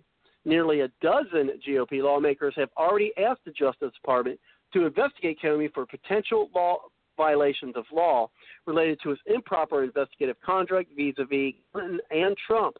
Uh, the FBI under Comey uh, began investigating potential links between Trump's campaign team and Russia in the summer of 2016. Uh, Democrat lawmakers slammed Comey. So you know either way, I think Comey's going well, hopefully is going to be screwed. Um, and, and blah blah blah, and then says after a draft report uh, written by Horowitz and described uh, to ABC also criticized Comey and and his deputy at the time, Andrew McCabe, for allegedly dragging their feet on examination emails relevant to the Clinton investigation that were uncovered nearly six weeks before the election. Comey did not alert Congress to the email's existence until October 2016, where he effectively reopened the investigation only to close it days later again without recommending charges against Hillary Clinton. Horowitz has also been investigating whether DOJ or FBI employees leaked information about Clinton's emails, Comey's announcement. And then just you know continues on from there. Let's see. Some of these things have comments, some of them don't. Um, so again, you know that is. I mean, Comey might get you know get something out of it. I don't know. You mentioned that you know he was appointed by Obama, so I, I think we may be. Uh, and Flycatch like yeah, it goes back to 2015, so about goes back about three years ago. Um, but yet again, it mentions what you you talked about earlier, Dr. Tolbert, about Obama, uh, you know, being the person who appointed him. Was oh my gosh, I can't believe I forgot that. But that as it may, uh, I don't know. We'll, we'll we'll all find out tomorrow. But you know, I really hope it's what we've been expecting. Cause I'm, I'm hoping it just starts a rift, whereas or the domino effect is probably more accurate description. Whereas okay, this stuff stuff comes out, and it, and, and maybe maybe it will, and maybe it will be more impactful coming from someone who Obama appointed. So maybe again, you know, maybe a, that's a silver lining that you know he was appointed by Obama. So perhaps if it does come out the way uh, we would like and frankly think it should, you know, come out, and maybe they'll put more weight behind it. Yeah, and there's also the thing that there's many individuals whose names are being hidden that are going to sign a paper that if I tell you everything I know, you will not bring charges against me. So Comey and other individuals are saying, I will testify if you agree not to press or charges against me for the felonies that I in fact enacted. So that's going to be interesting. Wait, McCabe trying to do that? Okay. Yes, they can. Yep, they can. They, they can actually go to the IG, to the FBI, and they can sign in a paper uh, that says, and they have done this in the past, that uh, people that have committed crimes, uh, you see this in the court of law all the time. Uh, I will, uh, I will tell you, my friend shot this guy, even though I was there and helped him do it. If you don't bring charges against me, and let me go undercover, and it happens, and it's going to happen in this too. There's going to be many, many people that are going to ask for cover so that other people in the upper ranks can be pressed and impeached, to include the Clintons and, and Obama. Yeah, and, Robert. And, uh, I think McCabe is actually was thinking about getting some some kind of immunity. Go ahead, John. Yeah, and it some, in my humble opinion, it sometimes is even worse than that. The whenever Trump is in office, he's got the money and the resources. Remember, he took this job and he said, "I don't even want to get paid the four hundred thousand dollars a year as a president." So he that four hundred thousand dollars that he gave, I mean, he's giving back to America. Plus, he's doing everything he's doing to help make America great again. But in what Dr. Tolbert was just saying, it sometimes even goes too extreme beyond that. If they know that you are not a particular person of means and they don't particularly like your way of talking or your po- political position, what they will do, like they've been doing with Trump from the get go, is fabricate the evidence, make it up, mm-hmm. make up this information, falsify this information in order mm-hmm. to make sure that you know that if you don't go along, we're going to run you through the court system to the point that you're broke and we'll take your house and everything else from you and your kids too. So you go with the plea deal just because you don't have the money to fight the system and they use our tax dollars to hoodwink you and pull you into that. It's just it's it's nefarious. It's capricious, unconscionable, but they get away with it because so many people that's in that realm uh, just either turn a blind eye or allow it, or they are part of doing it themselves. And there's too few good people that are willing to hold, you know, like Edward Snowden and uh, Daniel Ellsberg and Russell Tice and you know these whistleblowers I've been telling you about, William Binney. Um, without those kind of people that's willing to risk their life and everything to let us know the crookedness that's going on inside our own government, then we would never know. And too many of the um, politicians turn a blind eye to some of this stuff, even though they don't want to get involved with it. They they just keep away from it enough to say, "Well, I don't know anything about that," you know, or make some other vague, elusive com- uh, comment in order to try to keep themselves out of it. But they know it's going on. Back to you. Yeah, and uh, yeah, and, and that's you know, you know what I'm saying is, I, mean, I really think you know, at least my hope is that this really starts, this really you know, cracks open the egg or starts to unpeel the onion or whatever analogy that you want to use. Um, you know, but we'll we'll see. This kind of trust we get. We've had uh, some folks uh, pop in and want to chime in. Uh, so let's go ahead and I, I haven't done any uh, green rooming uh, to get names from anybody. So what I'll do is I'll just, uh, you know what, just open it up and uh, we'll go from there. So let's go ahead and, uh, and if we are about a quarter till the hour, so don't uh, so charge up those phones or mics or whatever you can call in, because if uh, your call drops after 16 or so minutes from now, unfortunately we will not be able to get you back into the show. Uh, but let's go ahead and uh, without getting them to the green room, let's go ahead and open up uh, some mics. Folks have been waiting. Uh, this is area code 832. If you could just give us your name and where you're calling from, uh, um, getting you in. Uh, thank you very much for coming to the show. How are you tonight? Hi, my name is uh, Rusty. I'm uh, from uh, Anahuac, Texas. Uh, it's uh, kind of cool being able to talk to a good old conservative like you. You're pretty conservative, right? Uh, for the mo- yeah, on, on most issues.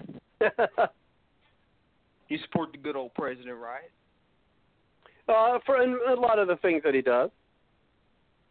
You don't, you don't, you know, do you like that old uh, Muslim the last time we had him? Oh, Obama. You know, I didn't. Uh, I didn't hate Obama as much as a lot of folks did. There's a lot of things, of course, that he did that I did not like. There was a few things uh, that I did. Uh, frankly, I liked it, what he did. I didn't hate him. Do I think he's a Muslim? I always, and I've said this on the show. I think he's a closet Muslim. No, I'm not. You know, I'm just saying that he's a Muslim. I don't think he admits it. Um, I think he just paid lip service uh, to being a Christian, certainly. And, it, and if he wasn't a Muslim, he definitely had. Uh, uh, Islamic sympathy, uh, Islamic sympathies. That's for certain. At least, you know, in my opinion. Oh, you bet it. Uh, man, I saw that old boy uh, Alex Jones. He was saying that uh, that Kenya Muslim was had a prayer rug in his office. I'm pretty sure that dude, that uh, true, that dude never lie. You know, I think it's kind of crazy that we got a Muslim as a as a president, and now we got a good old Christian. Yeah, he, uh, you know, I mean, I, I don't know a lot of the religiosity of Donald Trump. Uh, you know, I know a lot of presidents. Uh, you know, they, you know, God bless America and God bless everybody and things of that nature. Uh, mm-hmm. I really didn't, frankly, follow Donald Trump uh, prior to mm-hmm. uh, him running. I mean, I, I, I never watched his his, his uh, uh, reality shows. You know, I mean, I've seen him here and there on uh, the news, but I mean, I really never. I mean, I knew who he was, but I never really followed his career for, on TV or business or anything of that nature. Uh, frankly, until 2000, you know, in 12, um, not 2012. I'm sorry, 2016. You know, when I, I followed the campaign, interviewing folks, you know, seeing the the Trump movement, things of that nature. Um, so, what, what do you think? What do you think is going to yeah. come, uh, Rusty? What do you think is going to come out of the AG report tomorrow, or IG report tomorrow, mm-hmm. or what are you hoping comes out uh, of the IG report tomorrow? About the North Korean thing? Well, yeah, you, you can make comment on that as well. Sure. Well, the short Chinese dude, I don't know his name, isn't it? Like Kim Jong. Uh, Kim Jong Un. He's Korean. Yeah, it, yeah. The, the oh yeah, he's Korean. That's right. Uh, I think the I know he's short. Uh, I'm pretty sure he's pretty dumb. I know his country is starving, so I'm pretty sure that you know he's not gonna be able to stand up to the intellectual capacity of the the president. I think he got rid of their nukes, so I think we'll be able to go in and do what we did to Libya, even though that was under uh, the Muslim. So I think we'll be able to topple his regime, and then we'll be able to go chop the Chinese regime, and then we'll be able to go around the world knocking out Iran, and then we can eventually uh, make peace with Russia. We can capture uh, Syria.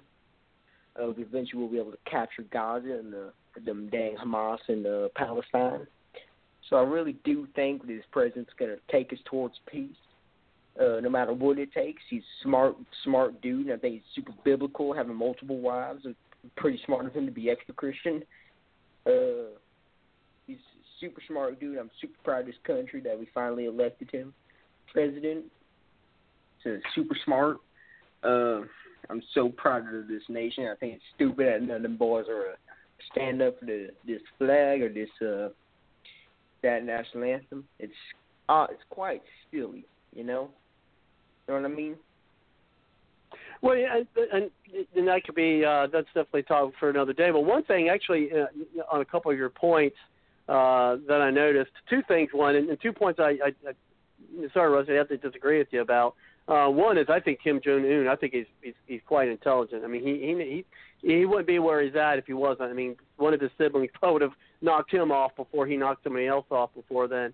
Uh, but two is I was actually surprised how tall Kim Jong Un is uh, because when when I actually made uh, a mention of it um, to my wife, and I was like, "Hey, wait a minute, his head comes up to. I mean, I've seen Donald Trump. I mean, I've I've been close up to Donald Trump when he's when he's at the rallies. When I've been to his rallies to interview to interview folks. Yeah, I mean, I, I mean, I was within I was within five feet of the guy. And let me tell you something. Donald Trump is a big guy. I mean, he's tall. He's big. Yeah, he's and Kim Jong Un, if you look at those videos, I mean, he's almost he, his the top of his head almost comes to to at least Trump's chin or ear. So Kim Jong Un's not a short guy.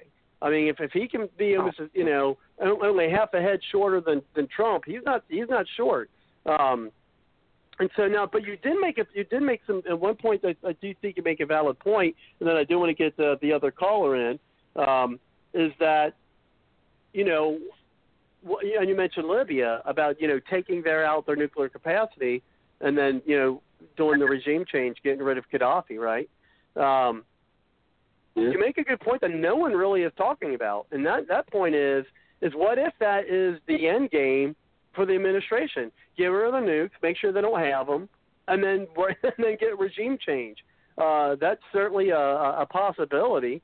Um, of, of course, Well, do know. and that might put some some other countries on notice. Like, wow, he's budding, he's buddy buddying up to uh, Kim Jong Un. They get rid of the nuclear weapons, and then they change the regime. I mean, that that certainly could be, uh, you know, there could certainly be a strategy that that Trump's doing. I mean, and as Dr. Tolbert pointed pointed out, I mean, you don't want to you want and what my friend uh, from the Patriot Journalist Network uh, would say, uh, Mark Prasik, uh, you keep your powder dry. Uh, who knows? Maybe maybe that's it.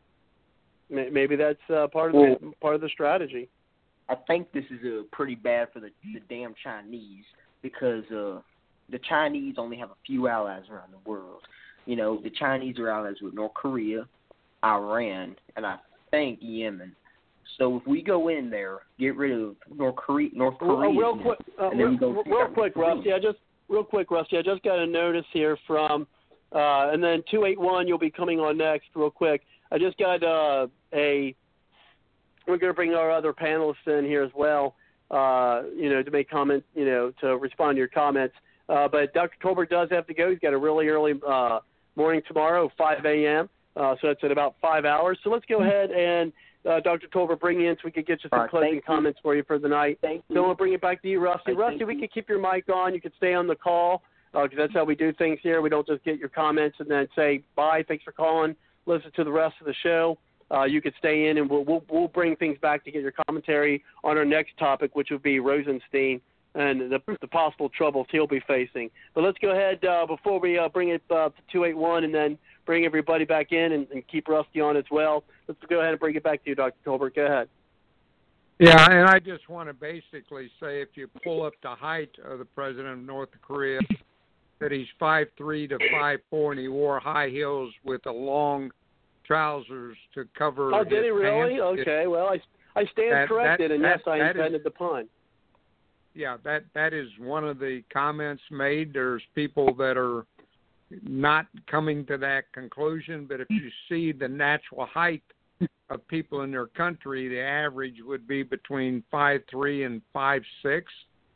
So you kind of have to go along with the speculation that he probably wanted to show himself being as tall as or equal to. So that that has a possibility just like the Canadian premier had fake eyelashes and they fell during his speech, people want to present themselves looking good. So uh, we just have to go with that. Yeah, but it's going to be interesting uh, when we have the next show uh, next week when we review and look at the whole 500 pages. And I would like the audience really given the opportunity to read the whole thing and not listen to what other people have to say and then come to your own conclusions. And thank you for allowing me to speak.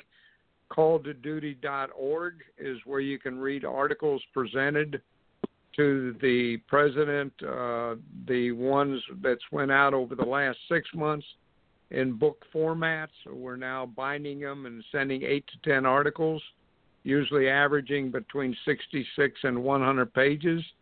Uh, I think you'll find that what happens over the months is in correlation what we write directly to the president. So you guys have a great night, uh, and ladies, and we appreciate your time. Hey, that's thank you very much. Dr. Thank We'll see you again. Thank and you. So uh, let's go. Let, let's go ahead and uh, at this point, and again, uh, Rusty, uh, the way we do things here is we will keep your mic open as long as there's no background noise. If there is background noise, we will have to mute your mic until you come back. Uh, you know, until I bring things back around to you uh, to come back in. Uh, we certainly want to hear more of your comments uh, that you have uh, on our topics tonight uh, throughout the show. Uh, we still got you know a little bit about an hour left uh, for that. We're going to be bringing it uh, to our next topic in a little bit. Uh, but the way we'll do it, we're going to bring in 281. We're going to bring into the show, and then we're going to bring ba- things back around to our panel, starting with uh, you, Joseph, and then we'll bring it uh, to Susan and then John, and then uh, we'll, your comments on anything that Rusty or other commentator here is about to come in, and then we'll bring it to our next topic, which is is Rosenstein in trouble. But let's go ahead uh, without doing any of the green rooming as I like to do. Uh, let's go ahead and bring area code two eight one. If you could just give us your name and where you're calling from, I really appreciate it. Thank you for coming to the show. Um, hello there. Can you hear me? I can hear you. Okay, hi there. My name is Jerry. I'm from Monroeville, and um, I I just had a few questions. Are y'all um by any chance socialists? Just asking. Are any of us socialists? Yes. Uh, well, let's go down the line. I know I'm not one. Susan, are you a socialist? I'll say no. Susan's not. Um, are are you are you a socialist, Jay, uh, Joseph? Uh, no, actually, I've never been asked that question, but not to my knowledge, unless unless uh, it's my identical twin. Oh, wait a minute, I don't have one. So how about you, John? Are you a socialist? Well, I, I would. It depends on how he defines socialist, but I would tend to think not. If anybody's heard this show in the past, they probably would laugh if I said I was a socialist. I already laughed. So, so, so, so go uh, go ahead, uh, Jerry. So uh, c- continue. So you got the consensus here. Uh, none of us here are socialists. Go ahead. Okay, I was I was just trying to see because personally myself, I'm a proud believer in the communist regime. Um, I think it's a great fundamental idea. Uh, the last guy mentioned something about taking down China. That will never happen because communism reigns supreme all the time. Um, also, North Korea. I think it's a I think it's a trick. I think it's a I think it's a sham. It's too it's too fishy. I don't I don't believe that they're being all peaceful all of a sudden just for no reason. It it, it kind of smells bad. I, I don't know how to feel about it. Uh, and, and what aspect? Give us some details on, on what what you think smells fishy about it. Um, just the the fact that um all of a sudden they're trying to work out and negotiate and trying to be peaceful. I know they were trying to become a a unified state with South Korea, but I didn't think that they would so easily become peaceful with the United States. Well, that's definitely good. That's definitely a good point. Um, you know, make their uh, and they've they've been working on this actually for months. But I mean, even it, it just being months, uh, that you know that does seem like wow, this this is kind of quick. Now remember, there has been what they've been calling, and you're probably familiar with this term, uh, you know, maximum pressure. So there has been sanctions.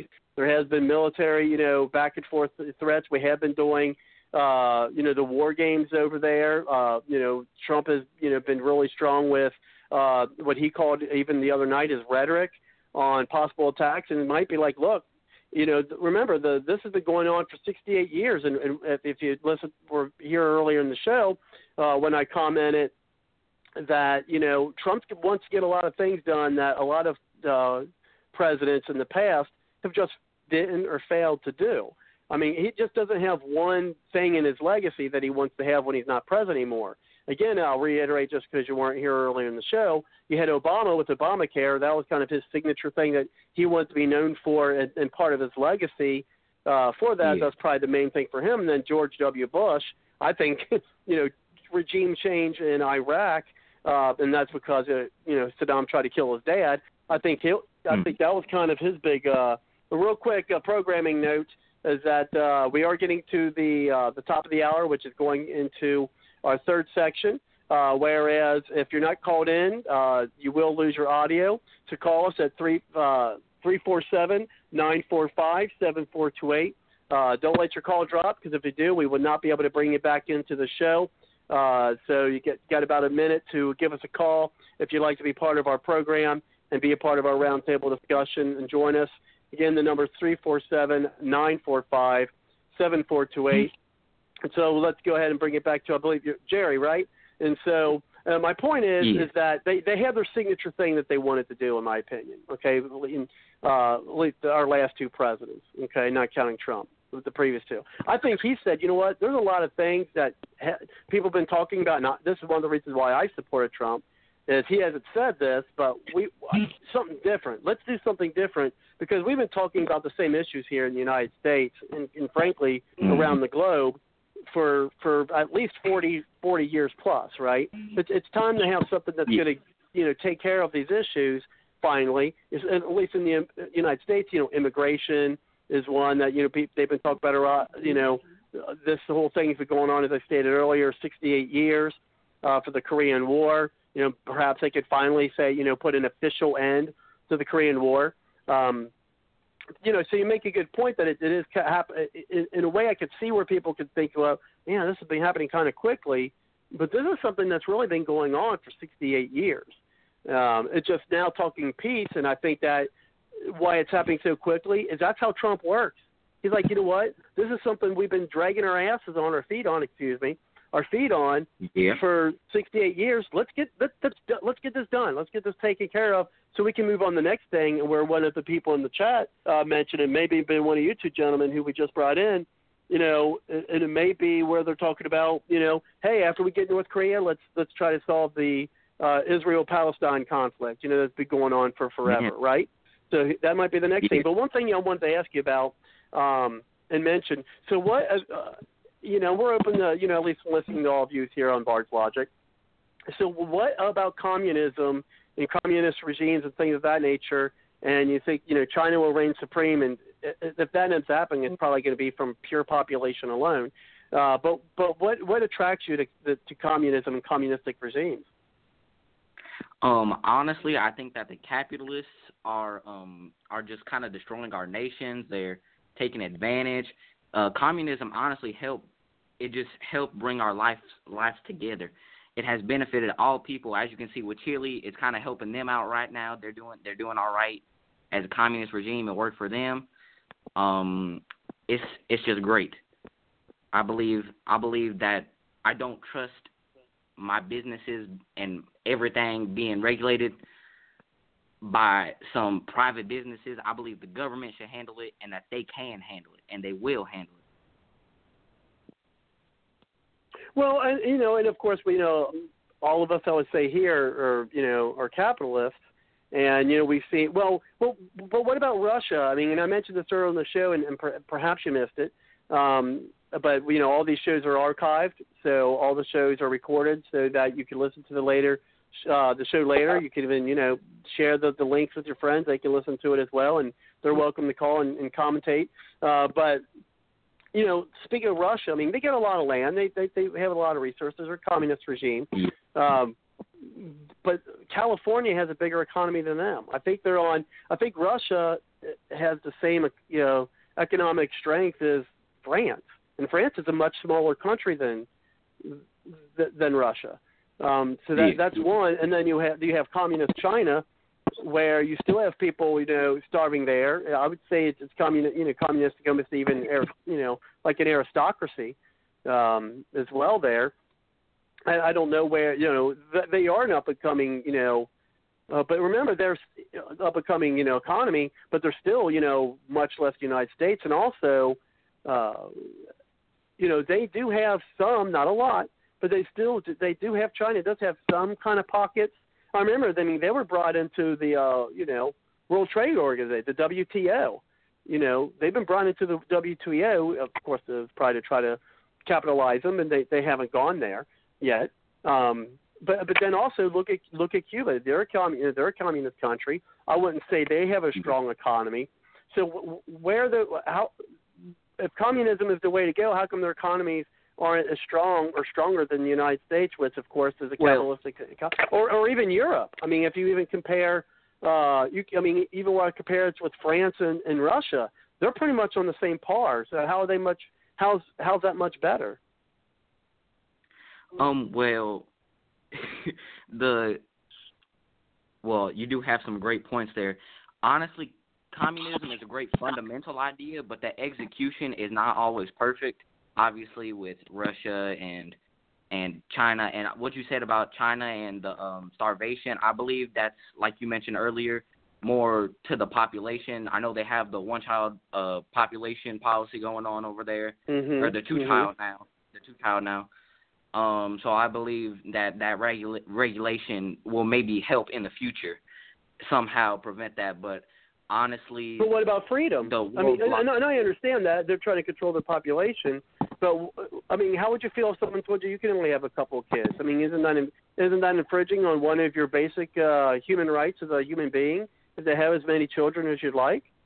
I mean, that's infringing on a that's infringing on a human right to do that. It should be my. Well, I, yes, I but- feel at least. I think at least it should be my right to have as many kids as I can as I can have. Isn't China Well, a yes, yes. that that aspect is is somewhat limiting of your rights.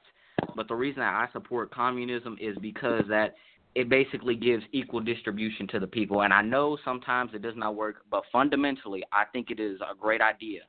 And I know I know people say unbalanced amounts of work, and if one person does more than the other, why do they deserve the same? I understand that, Right. but I figure if some way that we could level this out, that somehow that maybe we could all benefit, if you know what I mean. Oh, I do. I mean, and it's an interesting and it's an interesting perspective. You know, it's a little utopian, which you know I, I don't think is, is, Yeah, possible. yeah. But it is an interesting perspective, and we, you know we respect that. I mean, I, I I don't agree at this point.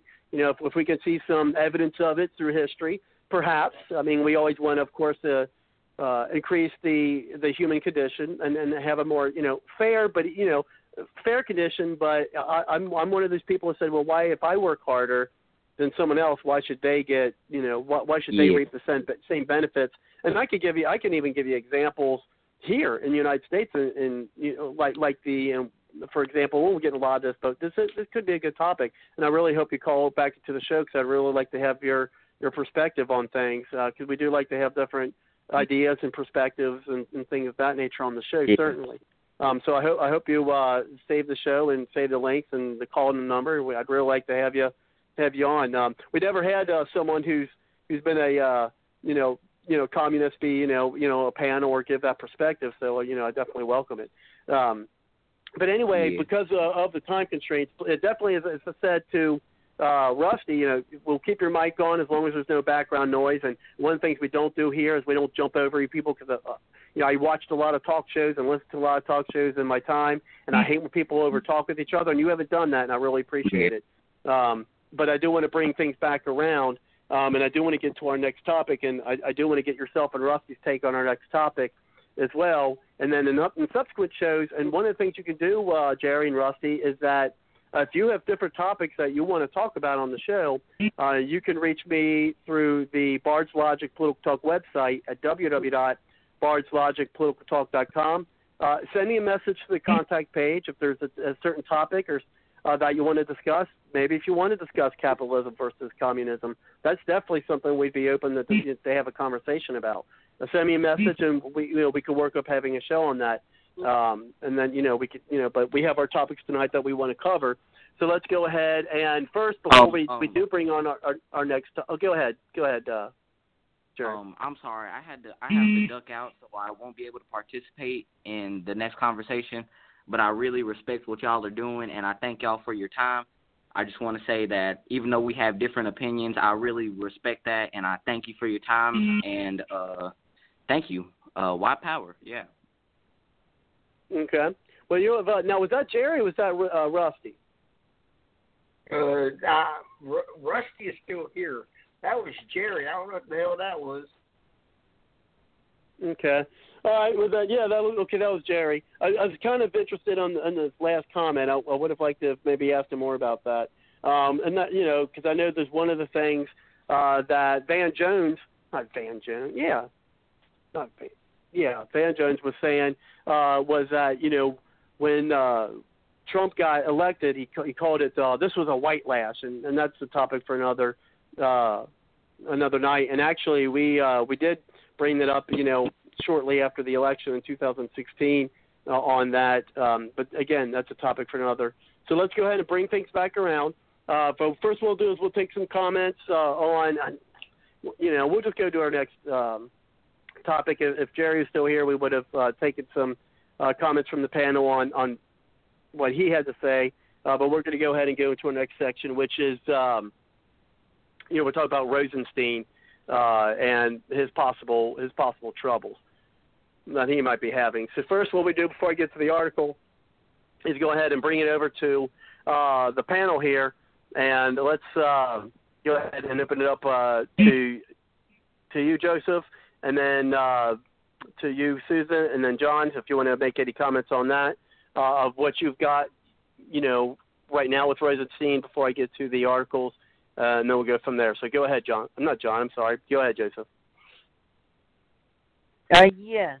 Um, that was that was interesting. Um, uh, definitely a change of uh, uh, pace. Um, I appreciate Jerry conducting himself with uh, decorum, but and I'm not not not bashing anyone whatsoever. That's that's not what I want to do. I want to uh, advance the dialogue, but I find that most people who advocate for communism or socialism are actually people who've never lived under a communist or socialist regime. Um, I am a big supporter of what's called the victims of uh, communism. And if anyone is interested, um, it's the victims of communism, uh, and uh, they have a very interesting website. And uh, it talks about the millions of victims of communism uh, just a little snippet. On June 8th, 16 embassies, four delegations, and representatives from 39 ethnic and human rights organizations joined VOC, which stands for Victims of Communism, for the 11th annual Truman Reagan Medal of Freedom in Roll. Calls of Nations wreath laying ceremony at the Victims of Communism Memorial on Capitol Hill, which this year honored late Cuban dissident and democracy advocate Oswaldo Paya. So it's what I find hypocritical, and this is for anyone in general, is those who are advocating for socialism or communism in any way, shape, or form, regardless of their argument, how can you argue for something that you have no clue of what it really is about, except what you're researching on the web or what you're reading in a book? Talk to people who have lived in oppressed regimes for decades uh, people who sacrificed being smuggled on boats and trucks just to escape the grips of communism, talk to them and ask them, how did that work out for them? And I almost guarantee you that 99% of them will say, well, that's why we sacrificed coming on a boat, even though we knew we could have died along the way, or coming on a raft 90 miles from Cuba to escape that regime. So one thing is to make an argument and say that, well, you believe that communism or capitalism is horrible. Well, another point, how did that work out for the Soviet Union? Before the collapse of the Soviet Union, they were in dire poverty. Still, when the Soviet Union collapsed and they became, uh, an, uh, you know, a sovereign nation again, they were still in economic freefall. They still, to this day, have not been able to dig themselves out of the hole of being under a communist regime so long. They were they were choked economically. So at the end of the day, I, I'd like to offer a proposal to anyone who wants to advocate for something. Before you advocate for something, and this is just my opinion here, is actually know what it's like to be in that other person's shoes or actually know what it's like to be living in an oppressed country before you start touting that you're a communist or you're a socialist or somehow you know about the subject because you learned it from a book or from a course. Because let me tell you something living in an oppressed regime is a stark contrast from reading it in a Karl Marx Marxist book. And so once again, it's it's wonderful that people like Jerry love communism, but have they ever thought to ask themselves if they lived in an oppressive regime such as North Korea or Cuba, would they even have the right to call in a show and then say that? A rhetorical question. They wouldn't, would they? So, in the wonderful land of the brave and the home of the free, the evil capitalist country called America, right? you're able to go on a radio show or or podcast because of the freedom of speech amendment, and you're able to say, "I am a communist. I hate capitalism." Try that in North Korea, Jerry. Try that in Iran, Jerry. Try that in Cuba, Jerry. Try that in Venezuela, Jerry. Or to anyone else out there, you know, put your money where your mouth is. And then, then, if you do so and you still come back and you say you love communism or you're a communist, then I will say, you know what? I can respect that. But until you actually know what it's really like to be under communist rule or a socialist country, which, by the way, you have thousands of Europeans trying to migrate out of Europe into the United States because the euro has collapsed and the European countries are in free fall economically because of decades of exhausting uh, the government's funds in, in promoting socialist socialized medicine and, and socialized uh, education. Ask them who are trying to migrate here and leave Europe in droves because they realize that after decades of the government having no way to pay for these benefits or these socialist programs that it's not working. It's it's one of the main reasons why Britain wanted to exit the the European Union. And so Well, that's all I have to say on that topic. Yeah, we'll definitely uh, have more discussions. I do hope Jerry call, you know calls in in, in another time because I mean it is a, a definitely a perspective that you know uh, does garner uh, conversation certainly. But unfortunately, and this is again one of those, those shows I bet we could probably get in a fourth hour. And uh, whoever's got uh, I got some background noise going where I guess I'm getting some texts or something like that. We're getting a lot of beeping. Or maybe it's even uh, Snapchat, like what my daughter gets a lot, and I hear when I call her, it goes, nyeh, nyeh. Uh, she's getting all these messages. Uh, if you can mute the mic, or, or I may have to. I hate to do that, but I may have to, so we're not getting background noise. But uh, since we only have about uh, not even 45 minutes left for our next topic, uh, I do want to get um, uh, this article in. It's a short one to start our conversation. Uh, and this is uh, from thefederalist.com, and I believe you could get that on the Bard's Logical Oak Talk Hey. website. But um, it is um, uh, two months later. Rosenstein still hasn't responded to. Uh, you know what? That's an old one. That's back in May. Let's get. Um, Hey, uh, this is a, this is only a five hour long uh, one, and this is from uh, WND. It says more trouble for uh, FBI Rosenstein and fight over threats. whoa, whoa, At war with. Co- Hey, hey, Hello. hey, uh, uh, yeah, it's me, Rusty. Well, well, real, real quick, Rusty. Let me get to uh, let me get to our, our topic here, or with our topic article, and then I'll get you in. Okay. Actually, I have something to tell y'all about this whole Oh. communism thing, real quick. Uh, I don't. The communist thing. Okay, like real quick, and then we'll go go to that. Go ahead. I was born uh in Chile back in uh '77, so I was about six when uh Salvador Allende came to power. I remember that thing, and uh four years later, my parents took me out of Chile, and we came to the United because you know uh what was that? Dude? Pinochet came to power, and you know, um, while I am a Trump supporter. I don't really like Obama. I think he's, you know, big time centrist. I think Trump is going to try to make America a little bit better. He gets out of this economic free fall. Maybe try something a little bit more, some iron, you know, different. Uh, life under Allende really wasn't that uh, bad. Uh, while we did have a little bit of hardships here and there, but overall, a lot of uh, a lot of good things came. I remember uh, we got electricity for the first time. We got uh, running water for uh, the first time. It, I, I lived in Punta uh, Punta Arenas in uh, southern Chile. It was a uh, rough time. It's been a long time since I've been in Chile, but uh, I remember, you know, uh, it may have been a little bit rough here and there, but for for the most part, things really weren't that bad. But you know, I came to the United States and I saw really kind of like the uh, you know the things that uh been happening compared to Chile. And I think that maybe Trump should try something else rather than keep on going down the road of European uh, liberalism because I think in Europe it may not necessarily work, but rather here maybe we could try something else. You know?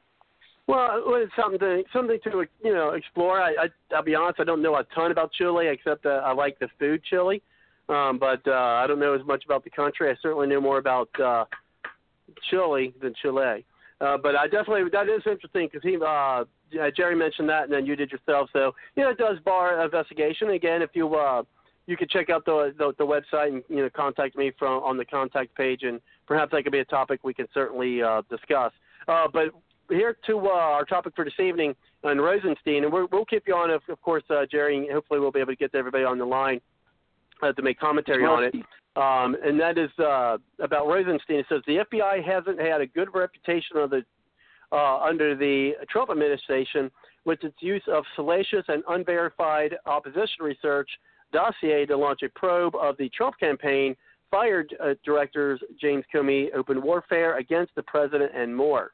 The latest flashpoint is a report that Assistant Director Rod Rosenstein threatened members of Congress with subpoenas for their records. The move, concluded famed legal analyst Jonathan Turley, was really reckless. Fox News' Catherine Herridge, uh, Herridge reported on emails that describe a tense closed-door meeting in January. Written by House Intelligence Committee staffers, they said Rosenstein threatened to subpoena emails, phone records, and other documents from lawmakers and aides on the committee in response to inquiries regarding the Russia probe, Fox News said, the DOJ and FBI have disputed the characterization of the meeting, with a DOJ official telling Fox that officials in the room described the description of events as false. Uh, Turley, a professor of constitutional law, explained Rosenstein is subject to oversight by committees in the House and Senate, and those committees have the right to see various documents supporting FBI investigations. The allegation that one party used the FBI to investigate the opposing party is one of the most serious matters for oversight in our system, Turley said on America's Newsroom. It goes to the very heart of our electoral system and our government system. Uh, one committee staffer said Rosenstein's threat was a sustained personal attack and downright chilling. The Gateway pundit noted Herridge's report documented Fox News analyst Gregg Jarrett's tweet that second source now has confirmed that in a January 10th meeting, Rosenstein, quote, used the power of his office to threaten to subpoena the calls and texts of the Intel Committee to get it to stop its investigation of DOJ and the FBI, likely an abuse of power and obstruction, end quote. Of course, the FBI and DOJ are disputing this account and defending Rosenstein, the blog reported. The swamp always protects their own. The DOJ insisted Rosenstein was responding to a threat of contempt, and Attorney General Jeff Sessions uh, agreed, which I'm really not a big fan of Sessions, but anyway. Representative Matt Gaetz, Republican Florida, said Wednesday morning he saw firsthand what Rosenstein threats did to congressional staff members. Uh, Gaetz tweeted, The DOJ intimidation and stonewalling tactics have gone too far. I've heard firsthand from congressional staff following threats delivered Deputy AG Rosenstein. Staff has literally been scared to the point of physically shaking my office out of concern for their family. He said Rosenstein should remove himself from any Trump investigation, at least partly because he, uh, quote, improperly signed a FISA application renewal. The Hill said Rosenstein's response to the controversy was to ask the House to investigate its own staff members. His original threat was, according to a lawyer for the House, going so far as to say that if the committee likes being litigators, then we too are litigators, and we will subpoena your records and your emails referring to the House Permanent Select Committee on Intelligence and Congress overall. A DOJ statement said the threats weren't, or the comments weren't a threat. Rosenstein, Rosenstein had spent months battling requests from the committee for documents it needs to complete its own investigation. The Gateway pundit said it is suspected that Rosenstein is the person behind the stonewalling and slow walking the attempted redactions of the much anticipated IG report, which we talked about earlier. Coming out Thursday regarding the FBI's decision not to refer charges in Hillary Clinton's email probe, former Assistant U.S. Attorney General Andrew McCabe wrote in a National Review column that the House Intelligence Committee is, quote, investigating whether the government has used the Justice Department's awesome investigation authorities as a weapon against political adversaries. We learned yesterday that in response to this very investigation, Deputy Attorney General Rod Rosenstein threatened to use the Justice Department's awesome investigative authorities as a weapon against political adversaries, in which I think we're talking about the Congress here, uh, and the intelligence committees who are doing their duty by the Constitution to investigate Rosenstein uh, and what's going on there. So McCarthy, I mean, I've never seen anything like this. I'm telling you. Uh, Mark uh, McCarthy said Rosenstein threatened to subpoena the committee's records does not seem to be a serious dispute. There are differing accounts about why. House investigators say that Rosenstein was trying to bully his way out of compliance with oversight demands. The Justice Department offers the lawyerly counter that Rosenstein was merely foreshadowing his litigation position if the House were trying to hold him in contempt for obstructing uh, for obstructing its investigations. Either way, McCarthy wrote, the best explanation for the outburst is that Rosenstein is beset by profound conflicts of interest, and he's acting like it.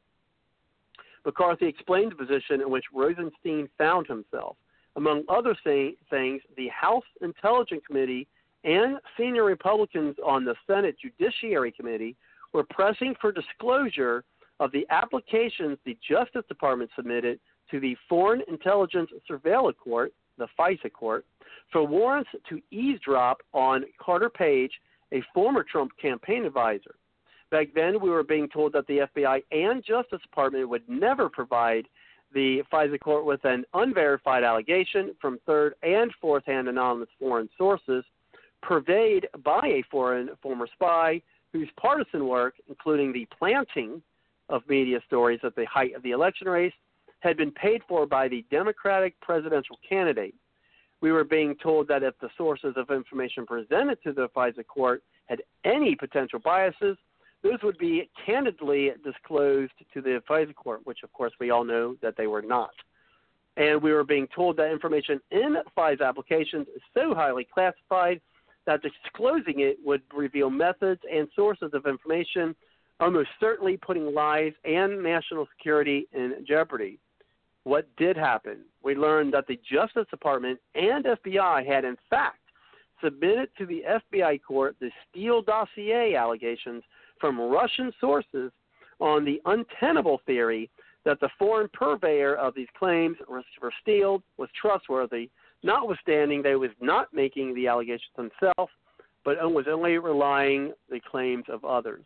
So what this comes down to is Rosenstein is, is, is under congressional oversight, as is their right and duty of the Congress. Oversight, you know, the you know the balance of power, right? The three branches of, of government. Okay, one is supposed to balance another. Okay, the you know he's coming from Rosenstein is part of the executive, so they have the right to oversight the executive, just like Trump as the head of the executive has every right to fire Comey, has every right to fire uh, Mueller, which is his, his right and constitutional power to do so. Um, but Rosenstein doesn't like the oversight, so it sounds like he's pushing people uh, to try to keep them from pushing for him to do what he's supposed to be doing as part of the oversight. And they're ta- saying, look, you're going to be contempt of Congress if you don't supply this documentation and these redactions. Uh, and he like it, so now he's going to try to uh, threaten folks in order to uh, to stop them. And of course, again, abuse of power. And I mean, as I said, I've never seen this ever uh, before. Uh, and I know you, uh, Owen. It looks like we lost. Uh, uh, looks like we lost Rusty, but do appreciate it, uh, Rusty coming on the show, and we do hope that he calls back. But I know you've been in uh, you've been in politics and follow politics as well uh, for a long time, uh, uh, Joseph. I mean, have you ever seen anything like this before? No, unprecedented. And I was really hoping to get uh, those two takes, but I mean, interesting folks on the show. I'm glad. I'm, I'm glad they call in. I hope we hear from uh, from them again. So um, it, it, it would be interesting. and so yeah, I mean, I've never seen anything. I mean, this is this is crazy. It's kind of, I mean, you know, I wouldn't want to want to use the word exciting because it's it's really not. It's kind of like, wow, you know, um, and, and it makes you wonder how can how can anything get done when and what what are other countries, you know, when they're looking in, seeing what's going on with us. But of course, you know, these other countries probably have. uh It's kind of like it can't happen here. We expect this kind of stuff really to happen in Russia, right? Um, but can this happen here? But of course, all I mean, at least we could show that you know our different departments, you know, are kind of going back and forth where maybe there that that wouldn't happen in other countries because they're all pretty much uh, controlled by the uh, the central government there in places like you know um, a like Russia and, and China. And, and let's you know, and then I don't know about Chile. I mean, do you know much? I mean, I know, and I'm only bringing it up because they did. I mean, do you know much about uh, Chile? Uh, anyone here on the panel? I mean, I don't really know a lot about Chile except the food that I like, but beyond that, I don't. I know that Chile um, during the 19 late 1960s and 1970s, and a lot of the uh, Latin American countries, uh, a lot of them, um, the Soviet, yeah, definitely the Soviet Union was trying to uh, assist rogue regimes um, who supported a communism uh, system to uh, take over Latin America, and you did have a lot of rogue regimes and regime changes and a lot of Latin American countries that went through that transition, and unfortunately, Chile was one of those countries that was affected by that in the late 1960s and, and throughout the 70s. So you had a lot of people who were uh, political asylums, uh, refugees. Yeah, I mean, Jerry, I mean, he sounded legit. I mean, he sounded legit, knew what he was talking about. But you know, I, I would, I'll be honest, I'd have to do more research on that. That's that's never been, you know, Chile's never been you know, and, and that that whole era, to be honest, really never carried a lot of interest with me, to be honest. I hate to say, but it's true. Exactly. Uh, what about you, and John? I mean, you or Susan? Hello. Hey, go ahead. Can you?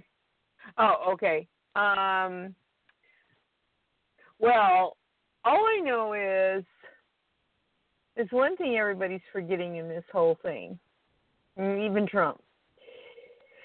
Um, George Washington talked about.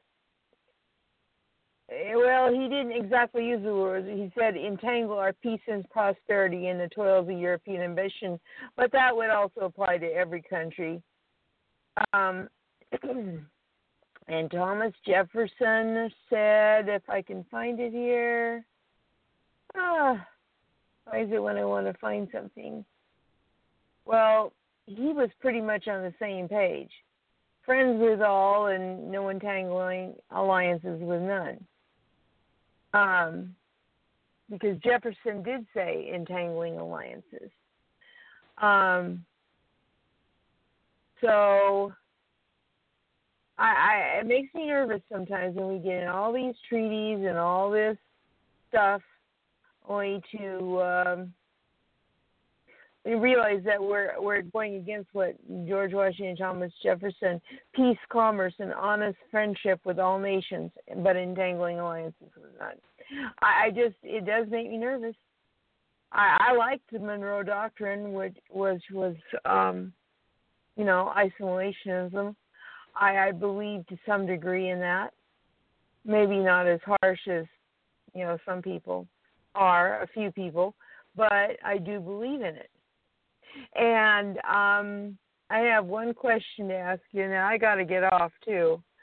Um, what one thing does Donald Trump, Kim Jong Un, and Trey Gowdy have in common?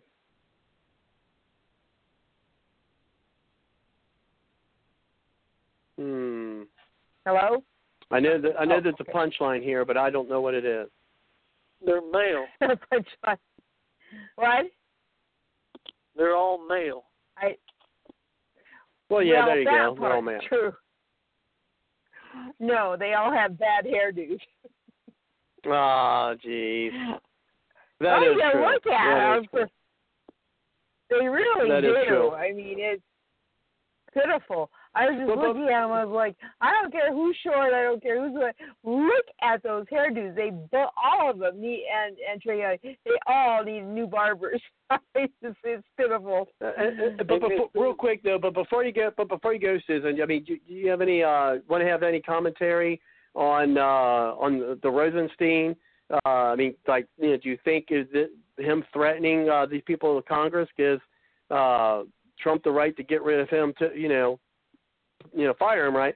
Get rid of him as well, or uh, you know, any closing comments on anything we discussed tonight before you got to go? So he Yeah. thinks that Congress is going to get rid of him in some way. Well, firing is applies to everybody, right? Not just the average Joe working in a factory or something. I mean, people get fired all the time, and Congress, if they use their power rightly, has the right to do many things, including force supposedly. They feel they should have those rights. They have to. He has to consult with them about war. You know, if he's going to declare it and stuff. So, you know, if he did stuff wrong, then he needs to answer for it. Everybody does. I'm not for favoring anyone, so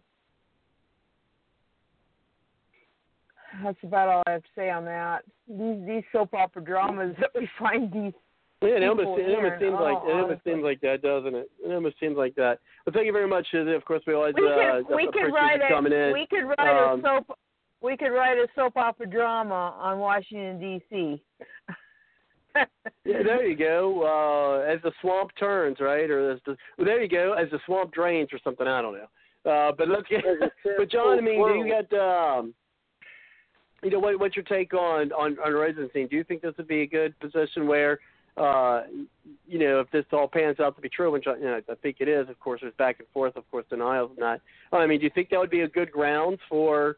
Uh, for Trump getting rid of Rosenstein, I mean, I think he should get rid of Sessions too, to be honest. But um, but, but since Rosenstein's our topic here, Get rid of them Well, all. Miss well, Susan, yeah.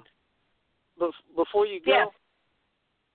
let's not excite too movement, you know, because men with bad hair might start saying, "Oh, you're being discriminated. That's harassment." You know, we got enough Me Too movement going on. Us too. Yeah. There, I'm yeah. not interested in me Good too Good point, John. movement. Good I'm point. sure But oh well, no, I'm not for Uh, those. yeah, that just stuck me and it just struck up to me that you know there's a lot of this going around now, and I'm looking for the whiplash to come back because it's uh, everybody's pointing fingers. Oh, you're offending me. You're offending me. Now it's like we're all offended. You know, it ain't just that group. But anyway, as far as R- Rosenstein, you know, as the um, cesspool swirls um, soap opera, the the sad part is is there's so many different factions that are already interloping insurrectionists within all agencies in every division and department of our government. But there's fascists, there's communists, there's socialists, there's Marxists. You know, there, there's plenty more than that. I'm sure that there, you know, that are just derivatives of those. And each gang, to them as gangs, you know, uh, each one of them are they got their little soldiers in each department, and that's why in certain circumstances and situations Obama was able to pull off certain things because he had so many of his henchmen in certain departments that it didn't matter what other factions had to say whether it was the Freedom Caucus or the you know elite Republican establishment caucus. He had enough of his people to get his deal done regardless well, we're fighting that same thing today, and that's part of the issue. It's like Trump has got his back against the wall. He's got all these people in our government and even um, you know corporations around the world that are influencing all this stuff. They have their own idea, and they don't care about the Constitution. They don't care about the Declaration of Independence. Just like the gentleman that came on here talking about communism. Well, naturally, if he was an American, in my humble opinion, he embraced the Declaration of Independence and the Constitution of the United States, then he would realize there's really no room for the you know communist or even any kind of socialism or whatnot. However, he just if from his standpoint, he said he was thinking of it from a more pure standpoint because the actual operation of how it gets carried out never gets carried out correctly. Well, that's the same thing we're struggling here in America. Our Constitution may be a very good document, but nobody tends to follow it. They they want to give lip service to the particular pieces that benefit them for whatever you know they're struggling to fight for at that particular time.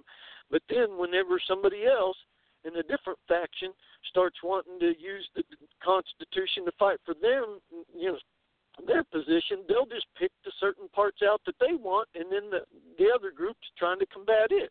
And it's it's just a dung throwing contest, back and forth, back and forth. So each group has got their little soldiers embedded in the different departments and agencies, and this is just going to be another one of those Machiavellian, like Joseph said. Uh, I can't remember exactly the word um, he used. Uh, it's it's basically going to end up being a play to the people to make us think, you know, that this marionette thing has really got the best interest of the rule of law in their in in its interest, but it doesn't. They're going to nefariously continue to manipulate, and Trump's backs against the wall, having to do the same thing, and that's why he's pulling some executive punches that normally wouldn't be acceptable. But it, uh, that was part of the reason why he, I guess, feels he's got to do that stuff. He's leaving out the, you know, forgotten men and women. But he may be calculating certain movesmen and senators, or I should say, House of Representatives in the Senate, those folks are continuing to consolidate their power with the laws that are passed, and they're pandering to Trump in certain instances in order to get those bills to pass. And Trump doesn't seem to understand the underlying subsurface manipulation in those bills that's going on in order to make sure that the power remains in the hands of the congressmen and, and senators to be manipulated by outside factions that have big money. Because think about it. Nobody in Congress and stuff like you guys were talking earlier, you know, President Obama as a senator was pretty much dead broke. Dr. Tolbert brought that up, and then now he's forty million dollars, you know, in the good. Well, and all that happened throughout his time in office. Well, most of the people in our government are very similar the same way.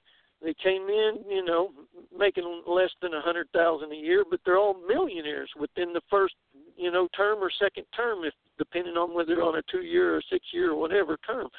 And part of that is is because the people in that's got the money, the multi-billionaires that have the global enterprises around the world, they know how to use that money to influence situation and to keep this dog and pony show going and make it look like we the people you know have these interests that we need to talk about and we never change the actual structures and the processes and procedures and rules of how the system works. We just keep changing people out.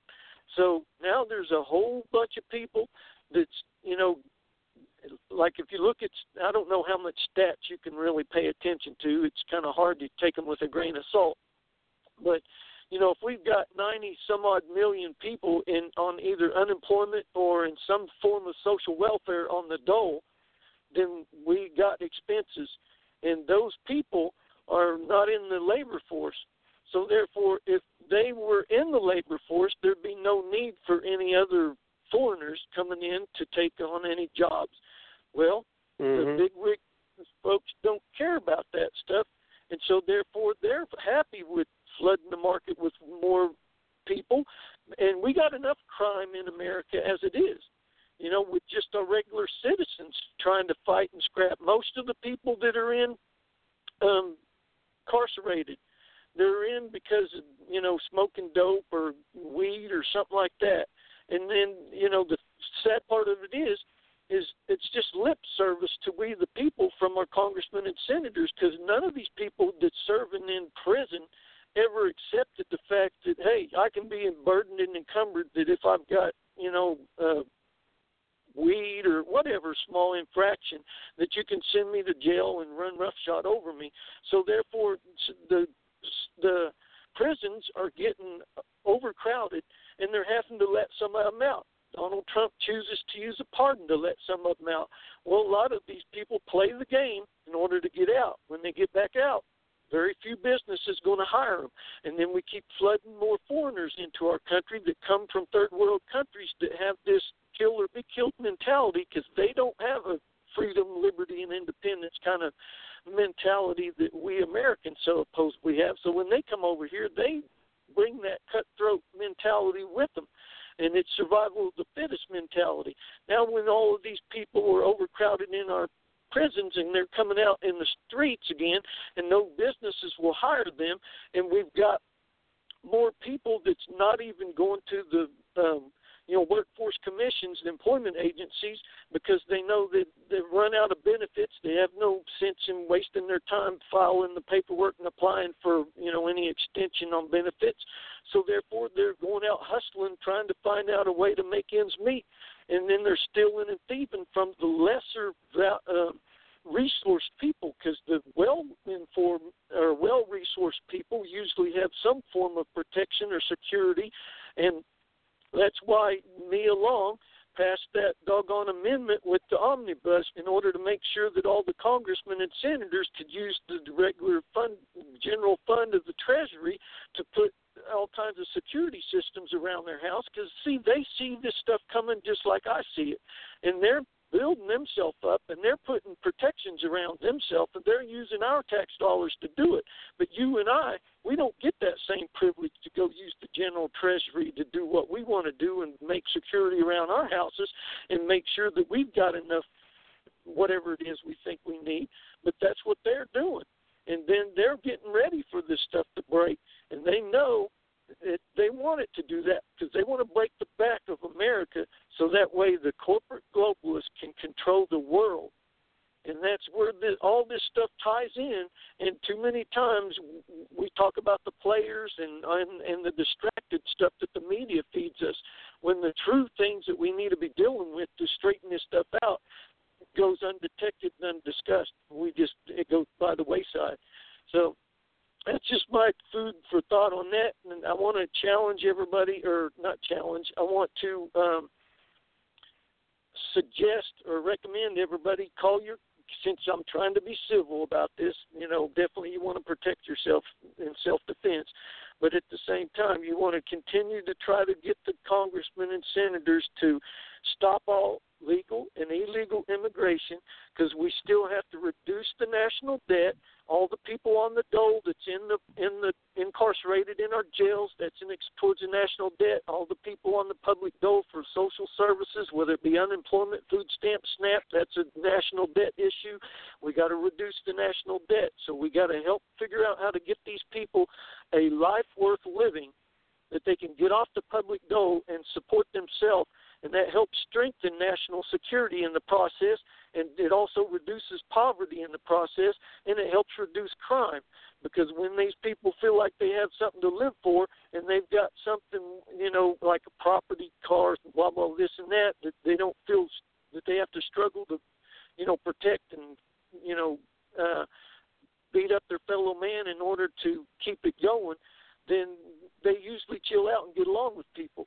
And it, anyway, we got to make sure that our congressmen and stuff look out for all of the legal United States citizens and not just the cronies. Because remember, whenever all heck was breaking loose in 2008 and 9, whenever the banks were collapsing, they all got bailouts.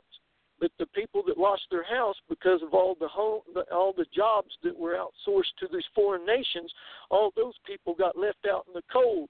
And so, therefore, those people are some of the people that also are getting sick and tired of hearing this um, uh, just pandering to them and realizing the system's rigged and it's not working, and that's why you're still hearing about police getting killed and shot and people's stuff getting stolen, and the media is trying to hide a lot of that stuff because the big wigs are still trying to use Congress to push through the DACA and all these other things that give them the right to. Oh man, it just goes way deeper than I know how to communicate. I hope I'm trying, and I think I've taken up too much time. I want to respect your time and the good work you're doing, Robert. So I'm going to turn it over back to you. I think I got the point across. Call your congressmen and your senators. Tell them what I just said. Stop all the legal and illegal immigration until we get everybody off the public dole and our country is stabilized within the people that's already here with a life worth living so we can reduce crime and poverty and this stuff. And then we can think about introducing more people into America. But until we got all of our people that's legal here already taken care of. We don't have any business bringing anybody else out. We don't need no more favoritism and discrimination with these people who work in our government, running roughshod over us, treating us like a pimp represents a prostitute. Back to you, Robert. Yeah, and um, and actually, that's one of the things that uh, back in 2012, that Virgil Goode uh, he was running for president for the Constitution Party. Now, of course, the unemployment was much higher than it is now. Um, was stating that not just uh, putting a moratorium on, uh, you know, trying to stop the flow of illegal immigration. He wants to put a moratorium on all immigration uh, yeah. until the. Now he said he, he you know he said where the uh, unemployment rate reached four percent, which we're, we're, we're there now. So I guess at that point there would have been that.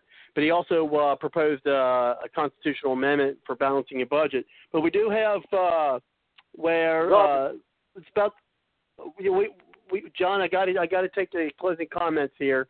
Um, I just want because to we unfortunately run out of time. So I got to take closing comments uh, with with uh, uh, Joseph. But I mean, is it a quick comment or? Yeah, it's just the employment rate. You know, there's six different levels, and the U3 is what they always talk about. And Trump is doing the same thing Obama did. They leave out the labor participation rate because so many people have dropped off the rolls from applying for help that they are no longer counted. That's how you get the unemployment rate that low. And he just likes to present the positives. That's why they neglect to talk about the rest of it. Uh, you know, Dr. Tolbert brought that up before. Back to you. Do you know what the percentage is, real quick? What the what what they call true unemployment is? I, there's a, that's that other term. Uh, tr- what true? You six. I, I don't know what the actual amount is. It's closer to, from what I hear, around 17%. But I don't know that that's true. I haven't looked in a while. But the labor participation rate was like 62, 63%. That means approximately 37% of the population is no longer in the labor pool. That's 118 million people. Well, that's something, Baring. Uh, do some investigation and, and, and send me uh, send me a message there uh, through the website. Uh, but we do got to go ahead and uh, bring it over to you, Joseph, for closing comments. And then, unfortunately, I'll have to close up the show. I appreciate everybody uh, coming on. It's a great show tonight. Definitely share out the link to people so that they can uh, listen as well. And and they're also, of course, uh, welcome to call in to chime in. And uh, if you have any guests or anything you want to bring on the show, again, uh, definitely uh, welcome to do that. And of course. Uh, uh, do consider, if you would, uh, my campaign and uh, sending my daughter to Italy. Uh, they did actually extend my, uh, I guess, had a deadline, uh, so they uh, extended that for me. I was uh, now I'm down to like uh, the the goal for like the 23rd of this month is like just 210 bucks now. So any any amount is appreciated uh, for folks. So uh, just you know, consider that appreciated. But let's go ahead and get those closing comments uh, from yourself, Joseph, and then unfortunately I'll have to close out of the show. We probably could have gotten another hour out of it, but uh, that's how it goes sometimes. Uh, but I look forward to hearing from everybody next week. Uh, so go ahead, Joseph. Yes, I just wanted to close out this show by giving this website. It's called thevictimsofcommunism.org, and I'm actually doing volunteer work for them. And I just encourage uh, everyone to check out their website and uh, actually, uh, whether it's those who are for communism or against it, uh, definitely check out um, you know what they do as a, a nonprofit, and uh, also see the testimonials of um, you know uh, people who have been oppressed by the regime of communist nations and how it says how, how it has affected uh, millions of, of lives um, throughout uh, you know throughout the centuries, uh, and, especially the 20th century. And that that's all I have to say on that topic. And look forward to being on the show once again next week. And goodbye, and see you, uh, hear you all next week. We'll see you all next week. And one thing I'm trying to pull up on my computer would uh, uh, would allow me to try to do it real quick. It's uh, as usual running slow. Okay, maybe I shouldn't have done that because now it's uh, not responding. That's just great. Um, boy, I was just trying to get pull something up here, and then uh, then I wasn't wasn't able to do it. But I guess I'll just have to uh, next week. Maybe I'll have that stat. I know one of the fun stats I like to look at is uh, some of the different countries actually that uh, percentage that listen to the show. But I'm trying to pull that up, but uh, the computer's not being very cooperative. So maybe I'll have that next week. It's, I knew there was a time where we actually even had some. Speaking of Russia, had a percentage of uh, the show or the listenership of the show in Russia. Uh, it wasn't a large percent, but there was still uh, a couple percent there, maybe one and a quarter or something like that. And I was trying to pull that up, but it wasn't letting me. And I, I had to didn't know if I had the time before I had to close things out. So of course I will have to close tonight, as I do every night, and that is with the song by Aubrey Ashburn. And you can hear more of her music by going to www.aubreyashburn.com. Uh, thanks again, everyone, for coming on. We'll see you next week, and have a good night.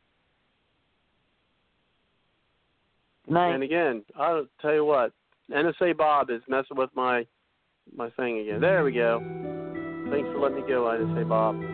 Good night, folks.